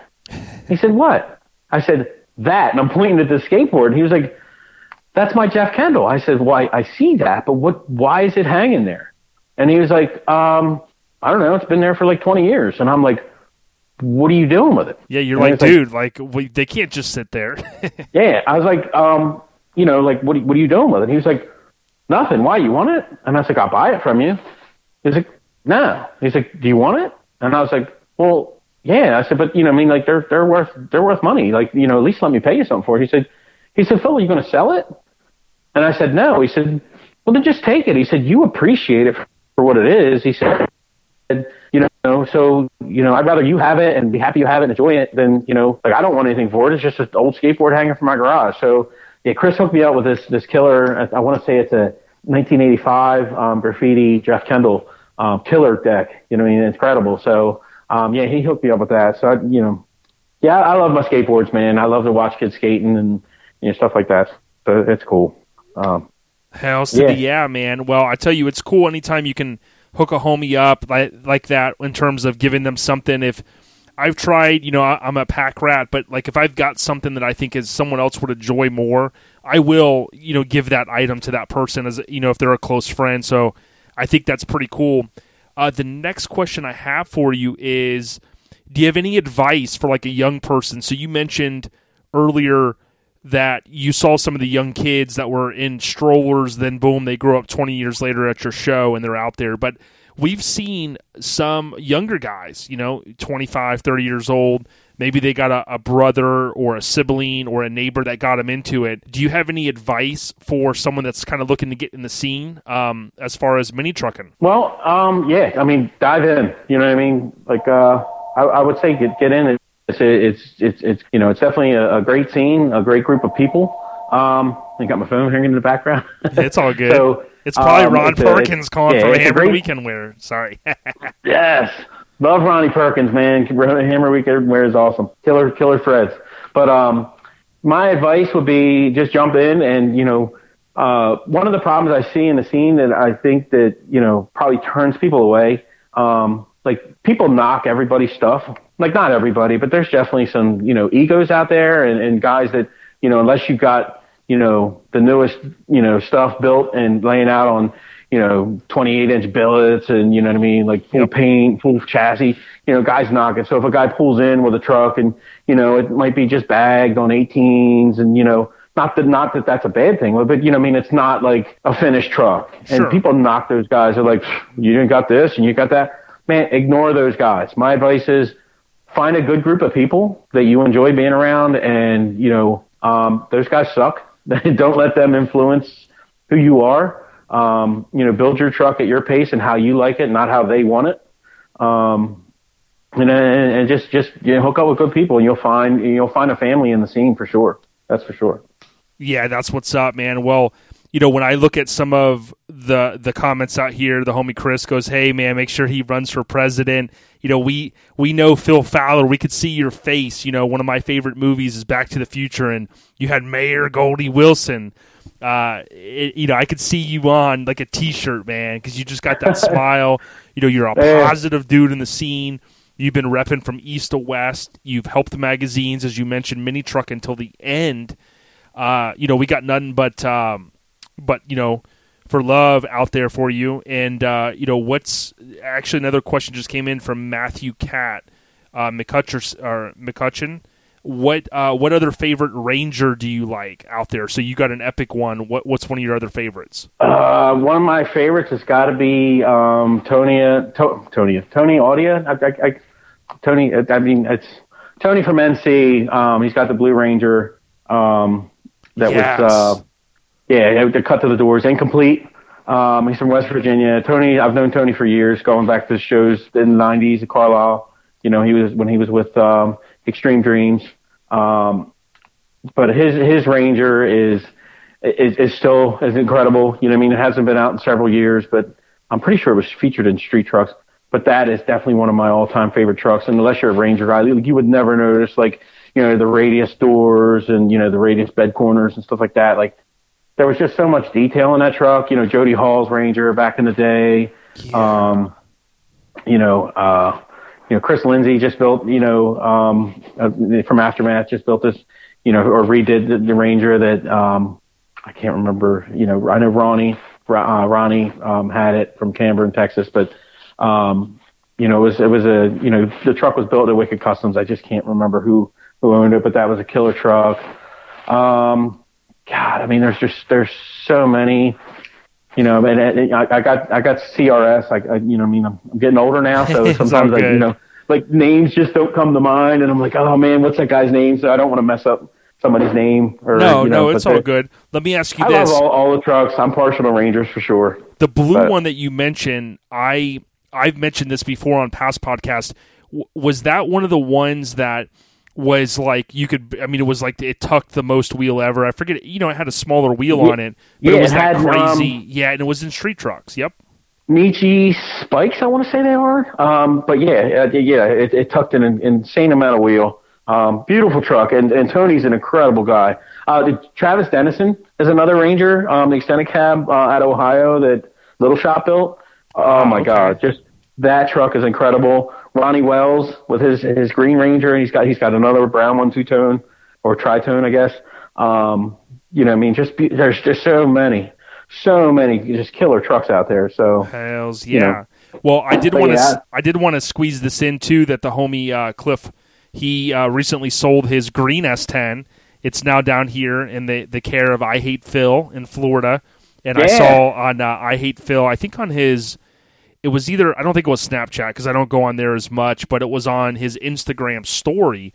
He had posted a video of him driving it, and he made a joke. He's like, "I've driven this truck more in like two days than it's been driven in however many years." I I knew the truck for years, but I didn't realize that Cliff owned it. So I thought that was cool Yeah. that that famous truck now resides in Florida. And what, what's cool is like I, I shot that truck. I seen that truck come from you know just uh, lowered with I think it had wire wheels on it. He had you know I want to say um, the Joker or the Riddler or somebody on the on the tailgate. You know what I mean? Like in- back in the '90s. You know what I mean? And I've seen that come truck truck uh, come along to what it is. And Cliff loved that truck, and I mean he really took care of it.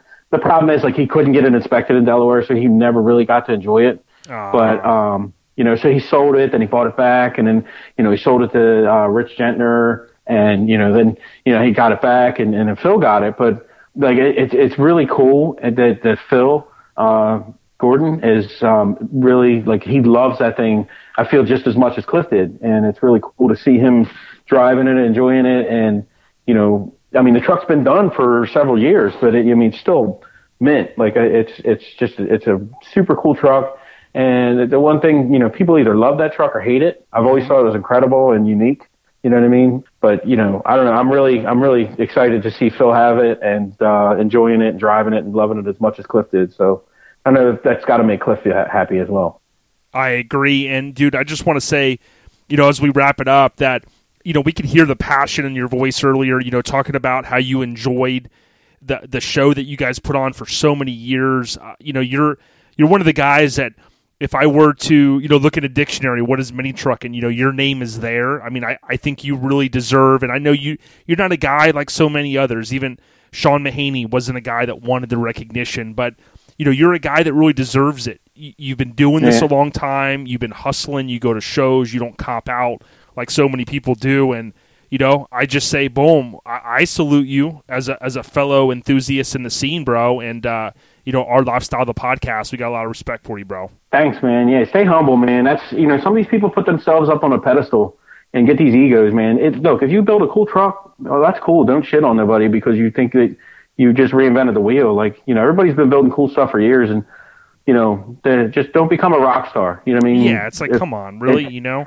yeah, some guys I see them just mistreat people, and like it's crazy. And you know, people always make a, a big joke of it. You know, John Beebe did the Fowler for President shirt. Love John and Jen, and, and you know everybody at Drop Home, Chad, and Chad and Crystal. Uh, but John, back in 2008, made a Fowler for President shirt. There were stickers, and it became definitely a big joke up here in the Northeast. And you know, um, and actually with the 2008 election, I got people that actually called me or emailed me and said, "Hey, by the way, I actually wrote you in." I'm like, "No way!" Like, you know, don't vote. Please don't waste your vote on you know something silly. But it, it was kind of funny. But um, yeah, I'm, I'm just a humble guy, man. I you know I and I, I walk around at shows and you know I hear people saying, "Oh, that's Phil," and you know people like you know my um my friends' kids, you know. uh they came up to me and they're like, "Oh, we were just over there, and you went walking by, and these people are like, "Oh my God, that's that guy Phil." You know, he's got that Ranger over there, and this and that, and it's like, man, look, if you see me at a show, come up and talk to me. Like, uh, you know, I, I'm not a rock star. I'm not anybody special. I'm just a mini trucker, just like you.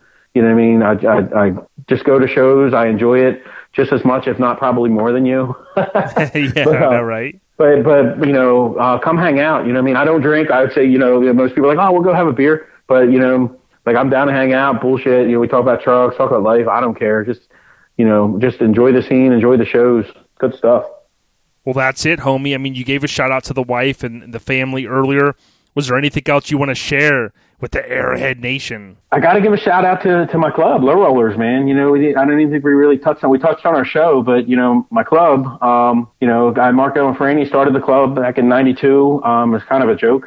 Um, and you know, I, I started hanging out in '93, and you know, here we are, um, 25 years later. You know, I mean, um, you know, definitely not as big as we used used to be, but we're you know, mini trucks aren't as, as common as they used to be, but you know, we're we're just a small club based out of Delaware.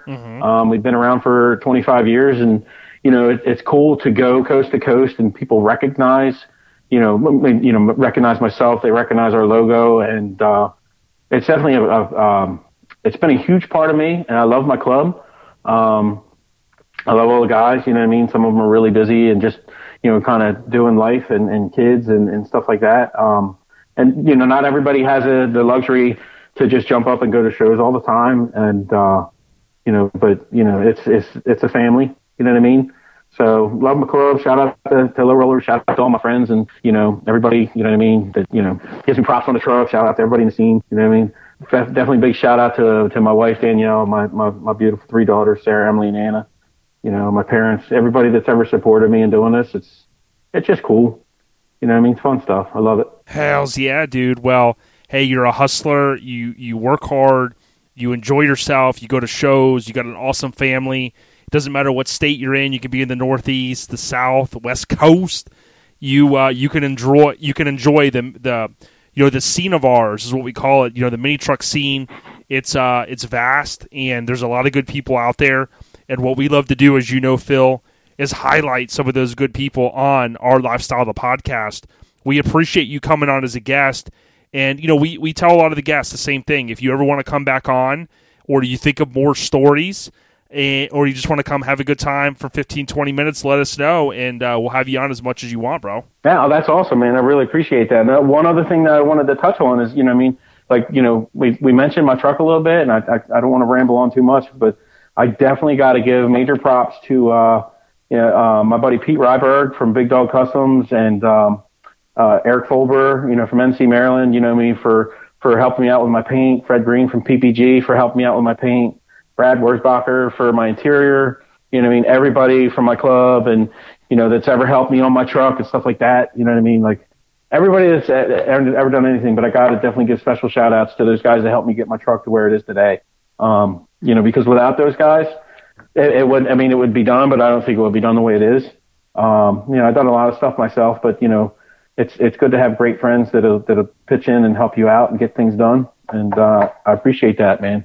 Much love to these guys hey, that's what it's about. The minis truck scene. We got a lot of good friends and family, people that get together. The good old days was you know cracking a drink in the in the the garage and helping each other out. We definitely in the midst of all of our careers and jobs and the soccer practice and dance recitals and all that. There's a lot going on, but I think if we can get back to our roots a little bit and try to help each other out, uh, stay positive, you know, that's what it's about. You know what I mean? Yeah. Well, Phil, yeah, awesome. dude, it's been a pleasure uh, before you go, let everyone know how to follow you on Instagram if you know your handle, homie. Yeah, yeah uh, well, I'm on Facebook, and then my Instagram is uh, Phil underscore for Fowler. Um, on Instagram much, so yeah. I mean, if you you know, um, if you see me on there, you send me stuff. I'll usually check the messages, but um, I'm a Facebook junkie. You know what I mean? Maybe that's just because I'm old. Um, but yeah, so uh, yeah, I, I, thank you for. Uh, for the opportunity to be on here. I really appreciate what you guys are doing um, for the scene. Um, you know, it's re- it's really cool to be part and to be, even be considered in these, these top shelf people that you guys have had on. To even put myself in the caliber with uh, some of these people, some of the guests that you had, you guys have had. So I appreciate you you hold me in that regard. Um, to think I was worthy enough to be a guest. I hope uh, my interview didn't disappoint. But uh, we yeah, we finally got it knocked out, man.